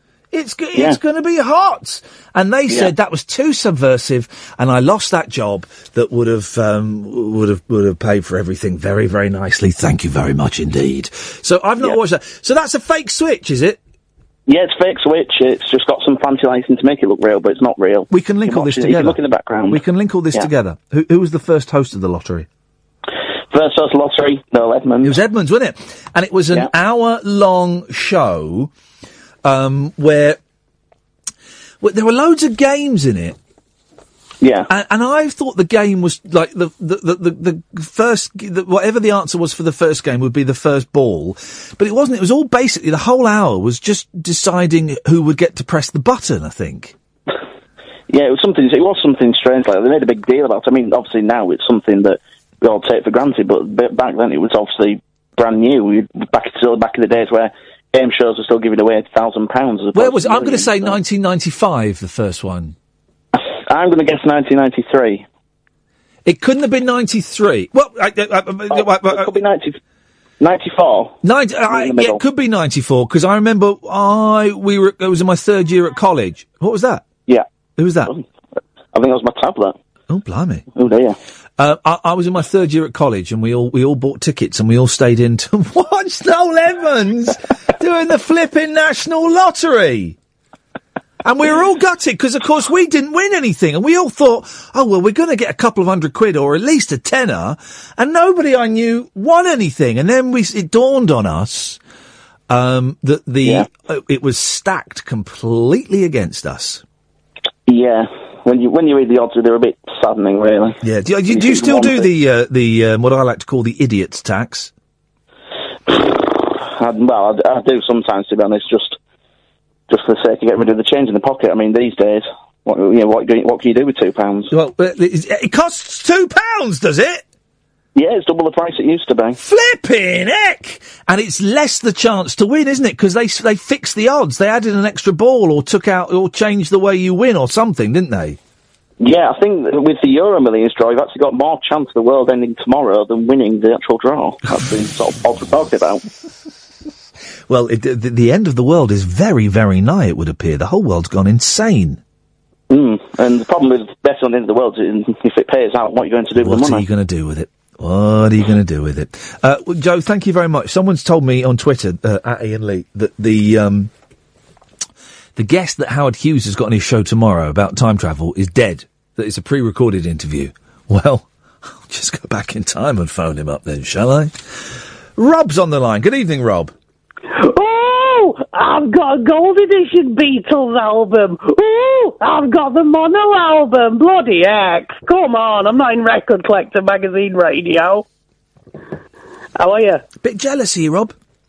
No, because I don't like the Beatles. Never have done. Oh, Like the c- Monkees. don't, you're just saying that to be controversial. Only, No, I've always preferred the Monkees. I've never liked the Beatles. only arses don't like the Beatles. Well, there you go. You're an arse. Me and you are together. No, I like the Beatles. Yeah, you said that. I do I say because everyone likes the. How can you honestly? If you if you don't like the Beatles, you have no soul. Back I'll to arses that. again. Yeah. Okay. Right. Fair enough. I'll take that. What you got for us, Rob? Been a long time since we spoke, which was a good thing. Been on holiday. Oh. I went to Dublin on Pride Day. That was adventurous. There we go. You see, well, fantastic. I saw a man dressed as a woman. He said hello to me. Happy Pride Day. That was lovely. There we go. You see, isn't it? Isn't it wonderful? And um, if the uh, uh, it's interesting to know. I have been. w- Have you heard any of the um, Tory? The, you know the Tory people that want to become the prime minister. I have. Have you heard all of their speeches? I have. Flipping it, they're boring, aren't they? I was. I did like Theresa May. Had like she didn't have the top button undone, did she? I Yep. thought she would have gone for a bit of like older man. Yeah. You know, No, she didn't. But but Gove did. Gove did. Yeah, Gove Gove was showing a bit of nip. But they all do, right? They they all do this thing where they go, and I believe what the country needs is someone who has a background in caring for people. And well, I was born to Margaret and Steve Gove and was adopted at the age of three months. And here, here. Mum, Mum didn't have much money. She could only afford to send one of me, one of her children to a private school, and it goes on and on. And they do all these really boring speeches about what, how hard they their life. Stephen Crabb, Stephen Crabb, um, I didn't see my. Uh, well, I believe that the leader of um, the the country and the next prime minister should have uh, should have struggled in life, and um, well, it reminds me that we didn't see much of dad, and mum was a single mother, and we grew up on a council estate, and I went to a comprehensive school. Well, I don't want you as prime minister, then, you divvy. You thick divvy that doesn't know know what a normal relationship is. Get out of it. I know inner city London. I used to watch Desmond's on Channel 4. and its sequel, Pork Pies Millions, which uh, weren't as good. Which was which weren't as good, but but the character, if I remember correctly, the actor that played Desmond died suddenly, and that's why. But they still wanted to retain the essence of blackness on Channel Four. So hastily, the writers cobbled together a, weak plot where Pork Pie, who was a regular down and out in Desmond's, won the lottery. And that's And became a lollipop man. became a lollipop man, and that was the premise for Pork Pie's Millions, which is the only contact I've ever had with black people, was seeing a trailer for Pork Pie's Millions when someone went to a friend's house and their parents allowed them to watch Channel 4. I believe I have a Lemar CD somewhere.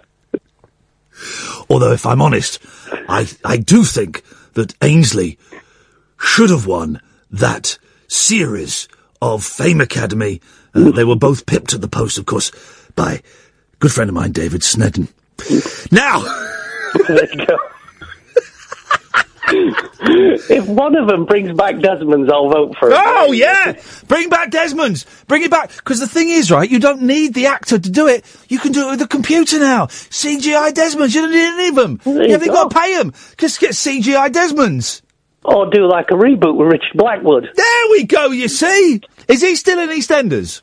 I don't know. No, he's on a show, is it, where you can, you know that show where celebrities you can date them. I saw it the other day in the newspaper. It's like first dates with Richard Blackwood. Now there is an opportunity for a young lady. I've, met, I've, met, I've met Richard. He's a very nice gentleman. Did he sing one, two, three, get with the wicked for you? He didn't sing it. He didn't sing it. He did. Unfortunately, um, he didn't. No. Um, Stephen Crabb is another one. He um, looks like he can't make his mind up whether he wants to grow a beard or not. He doesn't like gays.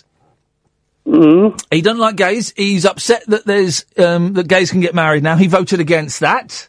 That's wrong. Yes, and um, um, he's also. I, I, I must read up on him because loads of people keep keep sending me links. I don't click on links, but loads of people keep sending me links telling me that he's a bit of an ass. Um, it, the fact that there's a link saying this man is an ass is enough for me. well, I see that about you a lot online. So Have you bought my CD yet, Rob? I bought your Shindiggery DVD and that never came. So I'll be honest, I've not got much hope. Did it not Hello? come? It never came. Did it not? I, I even put work into that. Did it not come? Uh, did you pay for it? Yes. Oh well, then send me your address and I'll send you a CD. Okay, I'll send you address. Just a quick one. Yes. You know, like the world world is broken. Yes. On two things from Monday. It's Independence Day, so someone needs to call in and do the speech because it's the greatest speech from a film ever. Well, hang on, the speech from Independence Day. Yeah, you know where he's like, in less than an hour aircraft, blah blah blah. I might. Do you know what I'm going to go and do tomorrow? What? I'm going to go and see the new Independence Day film. Don't. Uh, don't. But what? Why? Watch first. Honestly, it's not. It's not great. Okay. Goldblum's awesome. Yeah, Gold, Goldblum is is probably the greatest actor in the world. Agreed. Yep. Uh, there's that, and from next week, obviously the EU's now broken up. Yes.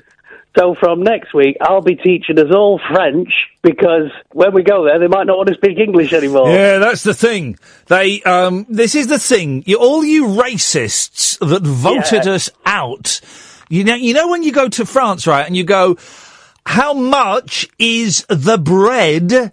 Um, they and they answer and they do it. They won't do that now. They'll just stand there looking at you, going, "Oh no, no, no, do this." Yeah. I and you can't turn your phone on because the roaming charges are going to be through the roof. charge is going to go zooming right through the roof. So you want to you want to post pictures on Facebook and Instagram of your, your trip to uh, to France? Um, the, the, then you, you're, it's going to cost you an absolute fortune, and it's your fault for being a racist. There you go. Rob, nice. So next week, I'll be teaching you French on the show. I'll Thank be you, very, back. thank you very much, Rob. I look forward to that. Uh, Dan's on the line. Yes, Dan. Good day. Good day, Dan. No, it's not. It's not Dan. It's Rupert. Oh, good. Oh, hello, boss. Yeah, just been reviewing your contract. Yes, watertight two-year contract. Well, it, everything's watertight, but you know, let's try and see if we can find some leaks in there. Oh. Okay. First things first. How do you think uh, you would deal with a situation where you had to apologise on air for something you may not agree with? Um, I would do it through gritted teeth, but I would do it, sir. Are you quite sure about that? Yes, sir. I did it at the other place, and they still sacked me. I'm not sure you should. I mean, you should possibly wait six or seven years before you do this kind of thing. Okay. Okay. Iain? Yes, sir. Is it nearly time for the news? Yeah, we, it's in 20 seconds, sir. Right, I've got something to tell you, Iain. Yes? I'm not Rupert Murdoch. Cut him off. Talk Radio. Last hour of the show, penultimate straight to air for a while. It may only last a week. I'm, I'm, I'm pl- in my head. It's going to last for the all of the all of the whole of July, but we shall see. Um, don't call just yet. I will tell you when to call. Okay, I'm Iain Lee. This is Talk Radio, uh, and if you stay tuned, then you're about to hear the news. Late night, Iain Lee on Talk Radio. We have ways of making you talk.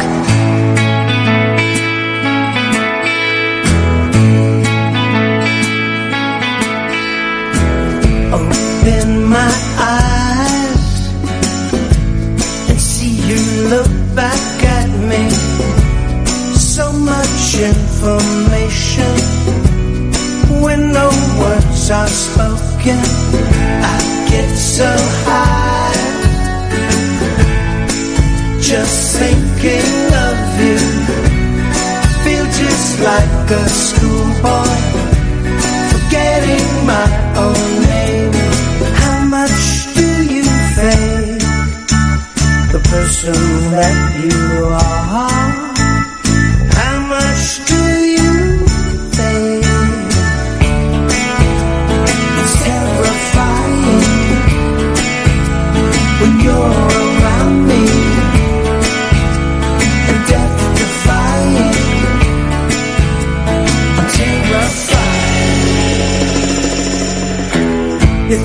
Live my life.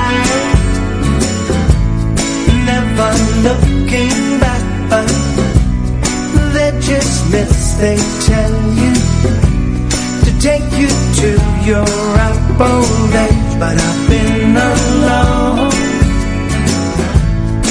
In a house so hollow.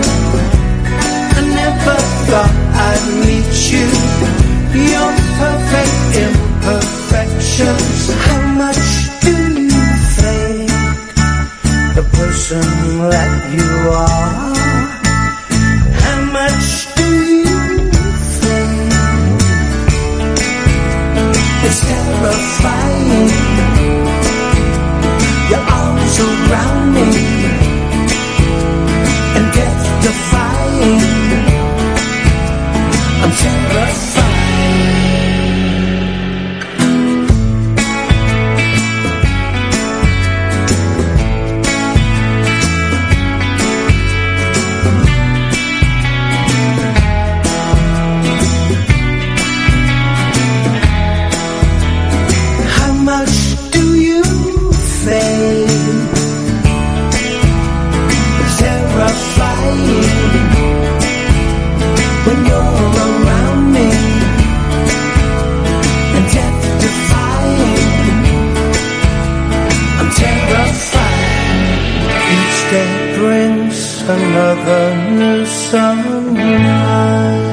that's exciting news. Just as we're playing the Monkees song, guess what email I get? Yeah, that's right.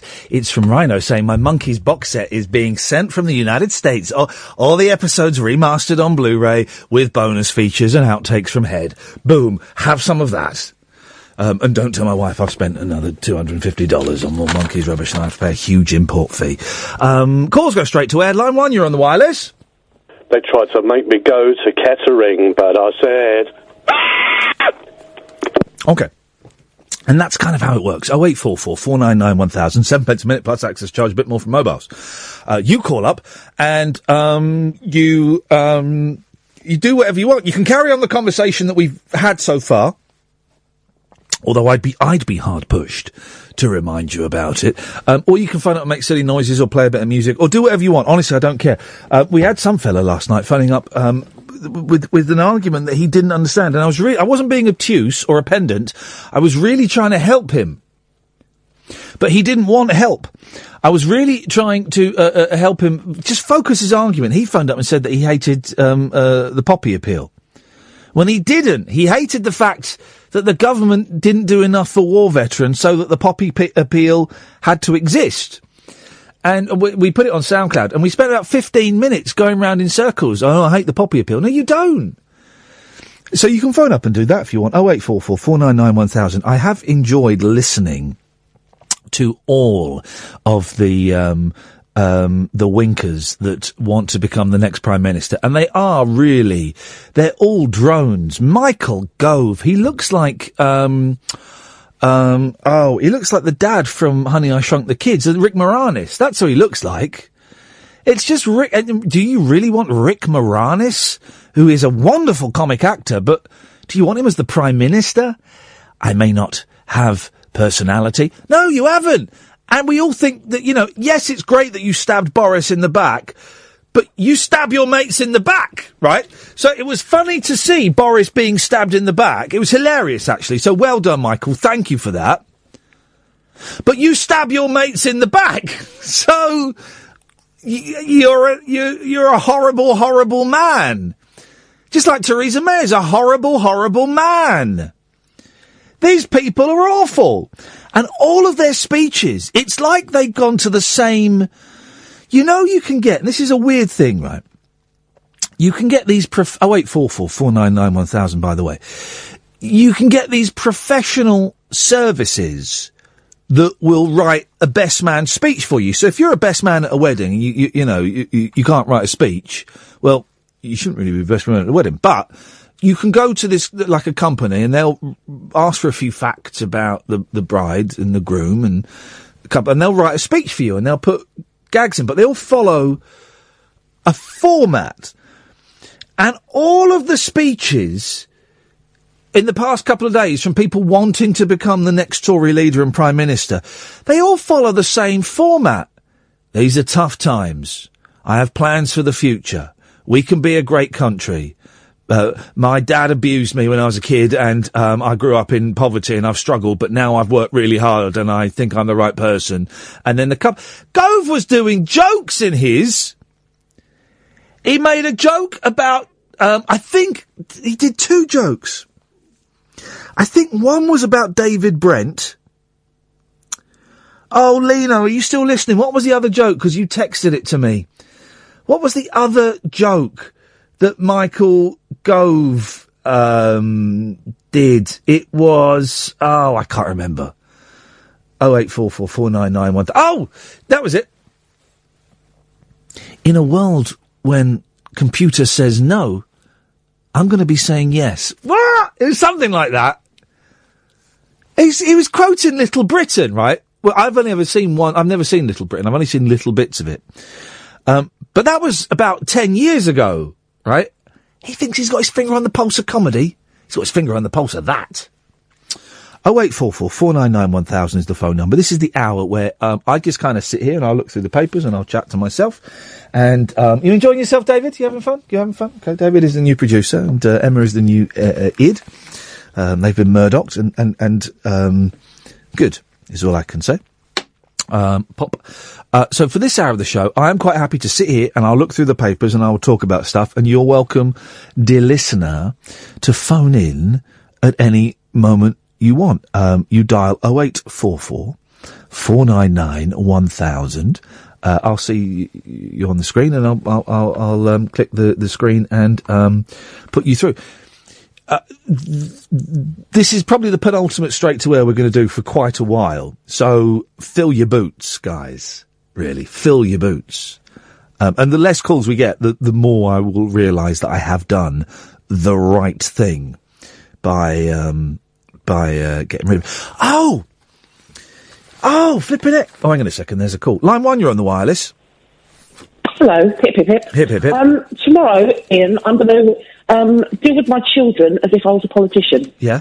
So I'm going to make sure that I say, let me be absolutely clear Yeah. before I answer any questions. Yeah, you should And do. I'll just avoid answering questions. Yeah, that's see what it's like. Uh, that that is a brilliant technique. Um, and but do but incorporate their names into the to it as well. Say, well, that's an interesting yeah. and then just question, kind of, Emma. Yeah, rehash what I'm saying, but Yeah. in a different way. yeah. Let me be clear. When I said there was to be no Lego, what I mean is we're looking for change in the building block area. Something like that. Yeah, perfect. Now, do- and it's the thing, and it's the thing that uh, it's the thing that got me in trouble a lot at the BBC when I was there. Is I couldn't, I just couldn't stand. We, I mean, we, we, we spoke to a few MPs, then we spoke to one MP. Um, whose name escapes me. Steve Baker was that his name? Tory MP. He, was, he was, wasn't a nice bloke. Um, and he was the MP for an area where this school for children with learning difficulties, severely disabled kids actually, was being closed down. Yeah. And I said to him, um, have you spoken to any of the parents? And he, i i basically, he knew this school was going to close down before any of the parents, right? And he, Oh, do you know what? It, I, I've got a feeling I, I remember. I remember this. It might be, might be Ed Miliband, where he basically said the same thing over Yeah. and over again, uh, over again, but in a different way. We must get get round the table, sort this out. And I, I won't watch. And they think they thought because it was a local radio show, right? They'll be able to, you know, just, just steamroll over the person because it's the BBC and the local radio show. I was having none of it. I, we had a we had a proper argument, and he complained. He made an official complaint about it. Good, yeah, exactly, good. It wasn't they- upheld. They should be. And it's not about politics, but they should be held accountable. And I think that they don't kind of. Everybody with half a brain cell knows what they're doing Yeah. when they kind of don't answer the question. Uh, here's the thing, here's saying, a- you know, did you or did you not? Da, da. And it's like, you know, really, You Councillors that's- and councillors and MPs, right? They have media training. They get an afternoon of media Yeah. training, where they're told. If anyone, the thing that would make me shudder, right, is if you had, um, supposing like um, um, a, a, a, a, a library had closed down or something, right? So it's bad news, right? And you get the councillor would come and go, right, we got, um, we got Julie, the, the councillor from the area. Julia, uh, Julie, w- w- this is outrageous this library is closed down, it's going to affect loads of children. Well, Iain, first of all, can I say thank you so much for allowing me to come on your show today to talk about this very serious issue. We here at the council um, are working um, to make sure that all And of let the me be children clear and they go on to do that. to you- And I'd say, let me be clear when I say to Iain, that this is not something that we wanted to do. Yeah. Let me be absolutely clear in saying that. Lessons will be learnt. Lessons will be learnt. Lessons will be learnt. And you, but you knew if they were going, if the first thing they said was they ignored the question and first, may I say thank you very much for allowing me to come on and talk about this. She knew that they'd been to media training Yeah. and you were going to have to really fight to get a straight answer out of them. Yeah, and uh, do you know what? That's the only thing. I'm not really talking about politics. I'm talking about um, the way that the speech is manipulated. But when um, Farage said, "Oh yeah, we shouldn't have put that on the side of the bus," no, that that was wrong. And at le- do you know what I mean? It was like it's a bit bittersweet because he's coming out with a straight answer, that's kind of admitting a lie. But you know, you think, well, is it good that he just admitted a lie, or it's just appalling in the first place? Yeah. Oh, and um, sorry, tangent. Um, I sent you a picture of you as Bruce Lee on your. Oh, was that you that did that? Yeah. You're like Stephen Hawking Stalkings. That's what you are. You fruitcake. That was brilliant. Thank you very much. Very kind. Line two, you're on the wireless. Hip, hip, hip. Oh, God blimey. Someone's um, uh, on death's, uh, death's door. Oh, sorry, is that my throat? I apologise. What is going on, man? Oh, I've, I've, just finished a game of poker and I'm on my way home. Were you smoking? Uh, I, I am, yes, indeed. There we go. You see, well, you, it sounds like you've you, your vocal cords have been torn to shreds, but that's never mind. What have you got for us? Um, well, no, it, it was mainly a, a case of uh, I, I know you're a, a big fan of certain musical types, and uh, Yeah. In many ways, often music that uh, kind of waves a, a flag at uh, music types. Hang on, Um, mu- hang on a minute. Music that waves a type, waves a flag at music types. well, you what were you? What were you smoking? oh, I apologise. There goes the there Um, goes the lung. Yes. That's a guitar. That's a guitar. Yeah. Okay. Um, no, no. I, I know you like certain music that is uh, kind of out there, man. on the concepts of music, etc. Um, and the, the, there's a gentleman I, I, I was uh, a, a friend of years ago uh, of the name of Richard Dawson. Yeah. Uh, and uh, he's uh, quite, uh, I think he's uh, kind of, I don't know, uh, alternative folk, uh, folk darling. of Okay. Yes. Jure. Yes. Or uh, whatever you call it. Yeah. Uh, but uh, he, he works on uh, like detuned instruments. And, Oh, one of uh, them. All right. Yeah, yeah, yeah. And uh, he's played uh, folk festivals. He's been on uh, Mark and Lard. I know they're, they're separate entities these days, but they've- he's been on on their respective shows. Uh, yeah, I, I just thought you would uh, dig it the most. I will. I will check it out. Thank you very much indeed. someone's someone's had a good night. Can't argue with that, can you? Oh eight four four four nine nine one thousand. Oh eight four four four nine nine one thousand. Yes, line one. Hi, Iain. It's uh, Nelson from the Norfolk. Hey, Nelson, man, how you doing? Every single time he gets me. So, um, Oasis are in the newspapers. Um, and they're arguing. But what's more exciting, I think, is that Liam Gallagher's been arguing with Mike Parry. Have you seen that? I've just asked if, if anyone on Twitter can can retweet the argument between Liam Gallagher and Mike Parry. Both gentlemen, it has to be said, have been nothing but delightful to me when I met them. I was stood when I had to I had to introduce Beady Eye on stage at the Royal Albert Hall. I was doing it because I got to introduce the Who on stage. I've mentioned this many, many times because it's one of my proudest moments. And I was stood in a corner and I was just looking at my phone, pretending to be busy because I could see Liam Gallagher over in the corner. And he walked up to me and um,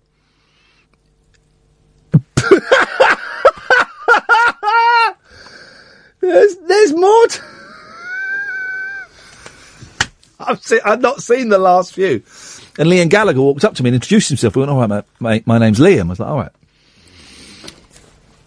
I can't read all of this 'cause it's quite square. I hadn't seen the last two pe- pieces of this. So, Liam Gallagher tweeted, listen up, no Oasis, no Oasis reunion, our kids not into, our kids not into it. I am, he's too busy being beige, new sounds on their way, stay cool, and most of all relevant. Well, Mike Parry, who I think is absolutely brilliant, I'm a big fan of the two mics. So I get all my sports knowledge from is listening to that. The only sports show I listen to. Tweeted, you can hardly blame him, Liam. Liam, he's a Lennon McCartney class musician, and you're an average singer with attitude. Liam then replies, and I will change. If I say crumb, that's the C word, and if I say flip, that's the F word, okay? You reckon, you soppy crumb. He's average, and you know it. You stay turned big ears. Be prepared to be dazzled as you were knob jockey.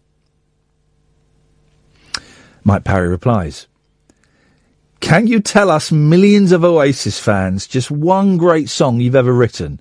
No, you can't. I could do your job.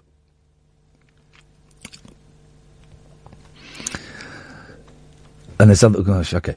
Liam Gallagher then says, Don't look back in anger, you word that's probably a bit too offensive, looking crumb. There's one. Um, sit down and um, poo the flip up Papa Smurf. You're just a Kenny Rogers. You're just an SH1T Kenny Rogers. It is absolutely. I'm going to retweet that last one. Um, dearie me, that's fun. That's really, really good. Um, that's very funny. Thank you for that.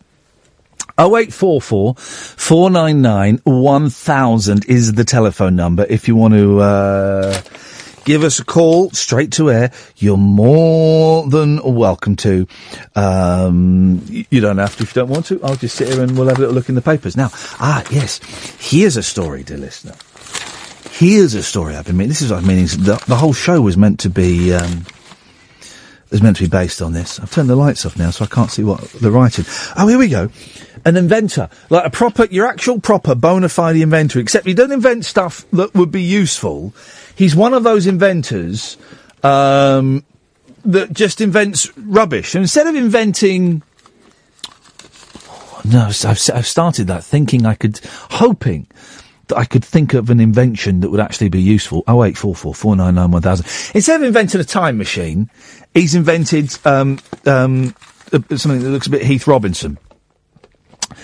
Inventor Peter Brown uh, has come up with a Wallace and Gromit style contraption that takes all the hard work out of making breakfast. Bre- making breakfast isn't hard work. It's a piece of cake. Oh eight four four four nine nine one thousand. It served boiled eggs and toast, tea or coffee, and even hands over the morning newspaper, all at the push of a button. And this old boy that's built this, right? There's a picture of him. He looks exactly as you'd imagine him to look. Just like an old boy with some loose fitting jeans on, and he's made this thing, and it's just, I mean, it's kind of, it, well, it's a monstrosity, but it's beautiful in its monstrousness. Oh eight four four four nine nine one thousand. Retired airline pilot Peter, sixty nine, spent about spent about one thousand hours building his Sunday morning breakfast machine with friend Marvin Huggett. One thousand hours. He's 69. He wouldn't have spent 1,000 hours making breakfast for the rest of his life. Probably about 20 hours. It was hard work for three months, but it was worth it, he said. It really does make a perfect breakfast. The eggs are timed for four and a half minutes, and it makes perfectly browned toast. And it's just um, wires and metal, Meccano. It looks like. It, I mean, flipping heck. The five foot long machine is made from welded steel and aluminium with 13 motors and gears controlled by eight microprocessors. A crane picks up an egg and drops it into boiling water. What? Huh? While infrared elements sweep over the bread, dropping it down a ramp to the table. Peter of Lindfield, West Sussex, hopes the machine can go on display at a museum. What kind? What kind of mu- I mean, like, fair play to the bloke is brilliant, but what kind of museum? Yes, line one, you're on the wireless. Hip, hip, hip. Hip, hip, hip. Yes, I've collected myself slightly more. Um, I'm, I'm, I'm all, I'm, I'm much better now. Um, but by conduit of calling yourselves earlier, I have missed my last Metro Transit public. Hang on a minute. You can't b- blame me for you missing the last train home. No, but it makes me feel slightly better. Well, you called me a conduit. I don't know if we're allowed to say that on the radio. you conduit, you massive conduit. That's what Liam Gallagher was calling Mike Parry. Well, uh, is he that fellow who's um, got that? Uh, oh, no, that's Grayson. But, Yeah, no, he's the lead singer from Oasis. So how are you going to get home then? um, I'm just going to do a slow, purposeful walk. When I, I, haven't had a drink for years, right? But when I used to drink when I was young, when I was about 15, uh, 16, 17, 18, right? And I, we, we lived like miles away from anyone else. So it was always me that would have to go into the, into town to see my friends. They would never come to where I was. And it was, it was a, you're right. Oh yeah, very well. Sorry, I've, I've got you on the uh, the old earphones, so there's a bit of coastal wind battering me as I walk. I'll batter you in a minute. Uh, and the last bus home was about ten o'clock at night. So we, I, you know, we'd finish boozing about uh, well, about half eleven, midnight. And um, so what I would do, it was about a two and a half hour walk home. So to speed it up and so that I wouldn't get in trouble, I would run bits of it. So I'd run for like about three minutes until I felt I was going to be sick. Then I'd walk for 20 minutes. And then I'd run for another two minutes. I must have shaved off about 16 minutes of a two and a half hour walk, and then sometimes I'd stop and have a little rest. You know, you just you just like sit on the floor and have a little rest.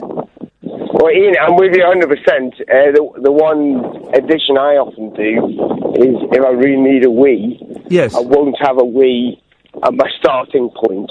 And the knowledge of the fact that I will need a wee where w- once I get to where I'm going to, so I would use that to speed my, my uh, walking. You you literally are making no. myself within my own sentence. You literally no sense whatsoever. But I'm enjoying your call. Thank you very much. Safe journey home. Give us an update in a bit. Yes, line two. Hello, Mr. Lee. Hello. Hello, This line two. Mr. Chang Tung. This Mr. Chang Tung. I tried in a Mongolia with Kung Fu Elliot. He not happy with you, Mr. Lee. Uh oh. He say yo, Lister. Nothing. He real. He real man, Mr. Lee. He tell me, listen, Julia Hartley-Brewer. Okay. Not happy with you. Thank you very much indeed. It was only slightly racist. I wonder. Uh, uh, 0844 499 1000, straight to air. Um, probably the penultimate one we're going to do for a while. So I would uh, come and get it while it's hot, guys. Come and get it um, while you still can. So this guy, Peter Brown, wants this machine to go in a museum, but I don't know what museum it will go. Surely museums. Hey, here's the thing. When we go to the Science Museum, we go to the Science Museum a lot, right? Because it's, it, it's brilliant, right? Absolutely brilliant. Apart from the last time I went there, and I had an argument with this woman, this really rude woman, who told my children off for having too many goes on a thing. They'd only have, th- they were on their third go. Everybody else, we, we'd waited for about 30 minutes for them to have three goes on a thing, and she had told my children don't speak to my children like that. I said. Then I made the mistake. She was an absolute arse, right? And I was so angry with her, speaking to my boys like that. And she was being so rude that I got my phone out and started filming her. And then she, of course, she didn't recognise me, but then she got her phone out and started filming me. And I'm thinking, oh no, if this goes like viral, everyone's going to know it's me and I'm going to be, I'm going to be the bad guy. Because here's the thing. If, if, if you're a man and a woman arguing, right? If you just join that scenario halfway through, most people would tend to think that the man was the bad guy and the woman was the good guy. Most people would. Um, and I was, I was definitely in the right on that one. Definitely. And I've had, trust me, I've had arguments where I've, uh, I've been hideously, hideously in the wrong. Um, but, um, but boy, oh boy, oh boy, then I was in the right. Anyway, we stormed off and my children burst into tears. Um, uh, but the Science Museum, they've got loads of things that I used to have as a kid in the museum. Like they've got a BBC computer, they've got a Spectrum, they've got uh, cassette players. Cassette players! I bought the boys, they're six and four, right? And I bought them, um, it's coming this weekend, hopefully. Um, I bought them each uh, a CD player for their bedroom. Just like a little portable CD player. Now, most of the CD players had a radio on and that was it. No, no, no, no, no. So I bought a CD player with a radio and with cassette on it. And they said, Daddy, what's a cassette? I said, well, I've got big boxes of them in, in the uh, spare room and you can borrow them whenever you want. And they've got music on. And they're like, wow, it's a new way to listen to music. In fact, when the hell are those things coming? I should have a little, uh, a little look. 0844 499 1000 is the telephone number if you, uh, you want to give us a call. Um, he hopes that this can go, his museum, uh, can go on display at a museum because he's running out of room to store his inventions. Oh, he's one of them. He's one of them. He makes loads of things. I've got three or four other contraptions in my garage and a couple outside, he said. You do kind of, um, you do kind of wonder, don't you? Oh, the CD players are coming tomorrow. That'd be good. You do kind of wonder what other inventions he's got. Has he got like an automatic masturbator? Just like a hand on a glove and you just lie there and it unzips the fly and it, I don't know. I just don't know. You can't tell, can you? Now, here's the thing: we were, the whole show yesterday was supposed to be based on this, and we, we, we hardly got round to uh, to mentioning it. Oh wait, four four four nine nine one thousand is the telephone number, but. Coronation Street is going to be six episodes a week. Six episodes a week. I um, stopped watching when it was three. Turns out it's five episodes a week already. At the moment, Kevin Lygo, the new head of Channel Four, isn't it funny? Uh, the ITV, the, the, all these heads of ITV. The last one, Peter Fincham, and both of them have been bosses of mine. Wouldn't give me a look in now. Wouldn't give me a look in now, and rightfully so. Oh wait, four four four nine nine one thousand. Coronation Street's cast and crew are in uproar over plans to air six shows a week. An insider said, you know, you know when they say insider, they mean we made this up. An insider said they are too short staffed and will be, quotes, worked to the bone to fill another 30 minute episode every week. Why are they doing that six nights a week? That's nuts, isn't it? Who's gonna watch? Are you gonna watch that? Are you gonna watch every single one? Yesterday, we revealed how the show would go to six a week from autumn 2017. But star fierce storylines will be dragged out and standards on the world's longest running soap will slip. Steve McDonald's not going to be happy. He's never happy anyway. But he is. I think it's fair to say, oh eight four four four nine nine one thousand. I think it's fair to say that Steve McDonald is probably Britain's Britain's greatest actor. When you think he's good, he is good though. He does the comedy when he was um, married to that woman that uh, was he with Suranne Jones? God, it's so long since I've seen it. He was with Suranne Jones, and they were funny, weren't they? He's had the tragedy and the drama. He's got it all. Yes, line one.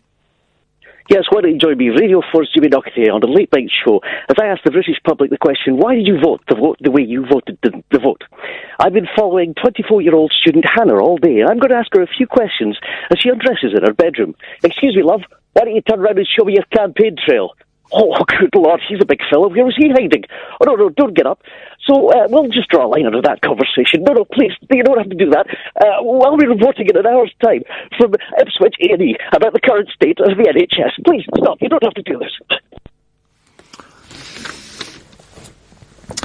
Uh, uh, Corrie's, thank you for that, by the way. Oh eight four four four nine nine one thousand. They don't all have to be performances like that. The calls that you're making, you can just phone up and have a chat.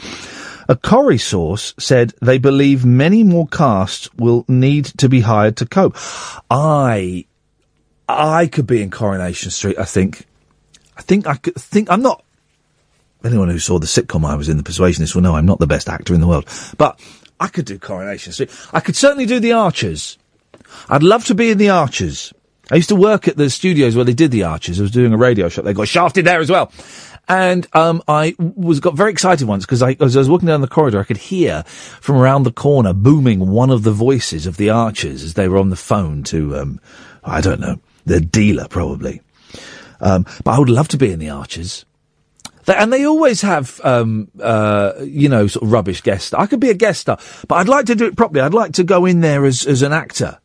And, um, um, Pip, Pip could, could fall in love with me. That's what would happen. Pip would fall in love with me, um, uh, as an older, I would be at, I would be a lecturer at Pip's college and she would fall in love with me and I, but I am principled and I would say, no, this can't happen. It's inappropriate, but it would happen because, um, the physical chemistry and magnetism and love would just defy all the bounds of, uh, social convention. So, yes. Um, if they don't get more people in, the existing cast are going to be worked to the bone to fill the extra half an hour. It's the same for the crew. They fear going to an extra episode will bore fans. The thing is, though, it won't bore you. You, you lot will lap it up, won't you? You'll lap up another episode of Coronation Street. You'll be, you'll be over the moon with it. You'll say that you're not, but once it starts, you'll lap it up, you lot. Oh eight four four four nine nine one thousand. Um, six episodes a week, 52 weeks a year. Yeah, we know how many weeks there are in a year, mate. Calm down. Leaves no feeling of wanting more. Yes, it does. How many days in a week are there? Ah? Seven! And it's not just evenings, there's mornings too. So there's plenty, plenty more uh, scope for wanting more. Younger cast members are said to be demanding pay rises for the extra work. That's fair enough. New actors such as Lucy Fallon, no idea, who plays Bethany Platt. Bethany Platt is 20 years old, is she? Flipping heck! That's, um, the young, the young girl's, um, kiddie, who she was like 14 when she had her, wasn't she? Brian Tilsley's daughter. Well, not Brian Tilsley's. Was she Brian Tilsley's or was she, um, the nurse's daughter? She's Gail's daughter, anyway. Earned six times less than veterans such as Bill Roache, 84. Ken Barlow's 84. Strict rules prevent soap actors making adverts. Oh, strict rules preventing soap actors making adverts mean glam stars, including Brick, Brooke Vincent, 24, and Kym Marsh. Well, I'm living in a time bubble. Kym Marsh is now 40? I remember when she was like 22 in Hear'Say, and Nigel told her to lose some weight. I was thinking, no, no, no, don't. Have been forced to turn down lucrative ad contracts. A TV source said everyone thinks the actors are on top dollar, but that's not the case. Corrie newcomers can earn £40,000 a year. Is that all for Corrie? Really? Flipping heck. That's rubbish. I mean, that is, I mean, 40 grand a year is a good, is a good wage, right? Of course it is. But for being on Corrie, that's rubbish. Which is on a par with Hollyoaks, which has far fewer vi- viewers. Weatherfield's big guns take home a quarter of a million pounds plus. But the extra workload should mean extra. Go and get real jobs instead of whinging. Oh eight four four four nine nine one thousand.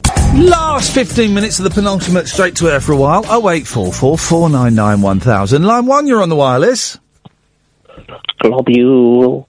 Globule. You're right, John. Oh, he's gone. Okay, that's all he wanted. That's fair enough. Line two, you're on the wireless. I don't feel sorry for actors in Coronation Street. It's newsreaders I feel sorry for. Pourquoi?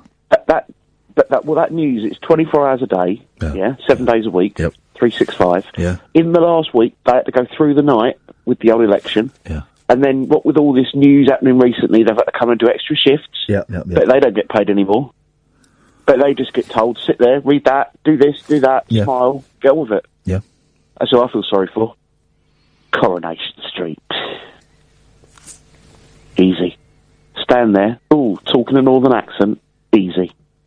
Could do it falling off a chair. And that'd probably get more viewers. What do you say to that? What's what's your point, caller? Well, the, the point is, newsreaders, they don't get any credit. Well, they they Stuff, stuff's Coronation Street. Newsreaders, isn't it? stuff them. New- Newsreaders. When, when are you going to when are you going to do a topic on, you know, an evening on newsreaders? What's your name, caller? I'm not giving my name. Is this Huw Edwards? Damn you. Thought so. Thank you very much, Huw. I've told you, you're not allowed to call us. Okay? There is a restraining order. Thank you very much indeed. Oh wait, four four four nine nine one thousand. Here's the thing. I um always find.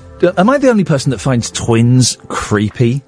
They're weird, aren't they? And I, and I say that kind of, kind of respectfully, but not really very respectfully. My mate, one of my best mates, right, Conan, is an identical twin. I went to college with him. And his identical twin, Scott, is like, is identical. I mean, it's like proper identical to the point where Conan went out one night and we were in his house and there was a knock at the door and it was Conan but in different clothes. But it wasn't him, it was his brother. And it's the first time I met him, and it blew my mind. Twins make me very uncomfortable. And I do think, oh wait, four four four nine nine one thousand. They do have that kind of, um, I remember once on a a breakfast show, the TV show I did called Rise, and we had the cheeky girls on, right? Is when the cheeky girls, well, the cheeky girls weren't even a thing then; they'd been a thing, and for some reason we had them on, and we're like, well, we don't know what to do with them. We, had, we didn't know why they'd been booked, so we did a. Th- they were very nice girls. Weird mum. They slept in the same bed. They slept in the same bed. And they were, they, the girls were lovely actually, but the mum, were they, were they Transylvanian? They were, I think. The mum was like the brains behind the, the, the thing, and I, I always got the, the, the idea that she was, um, manipulating them. But where are the cheeky girls these days? Anyway, so we didn't know what to do with them. So what we decided we would do was we would conduct twin experiments on them. And so we do like we'd show them cards and things, and, and, and see if the other one. And then I mean, I, I remember we we um we got one of those fake glass bottles, you know, the ones that are made of sugar, and we smashed it on this cheeky girl's head. No wonder no one watched us. Although I would watch that as a breakfast show. Anyway, why are you talking about twins, Iain? I'm going to tell you.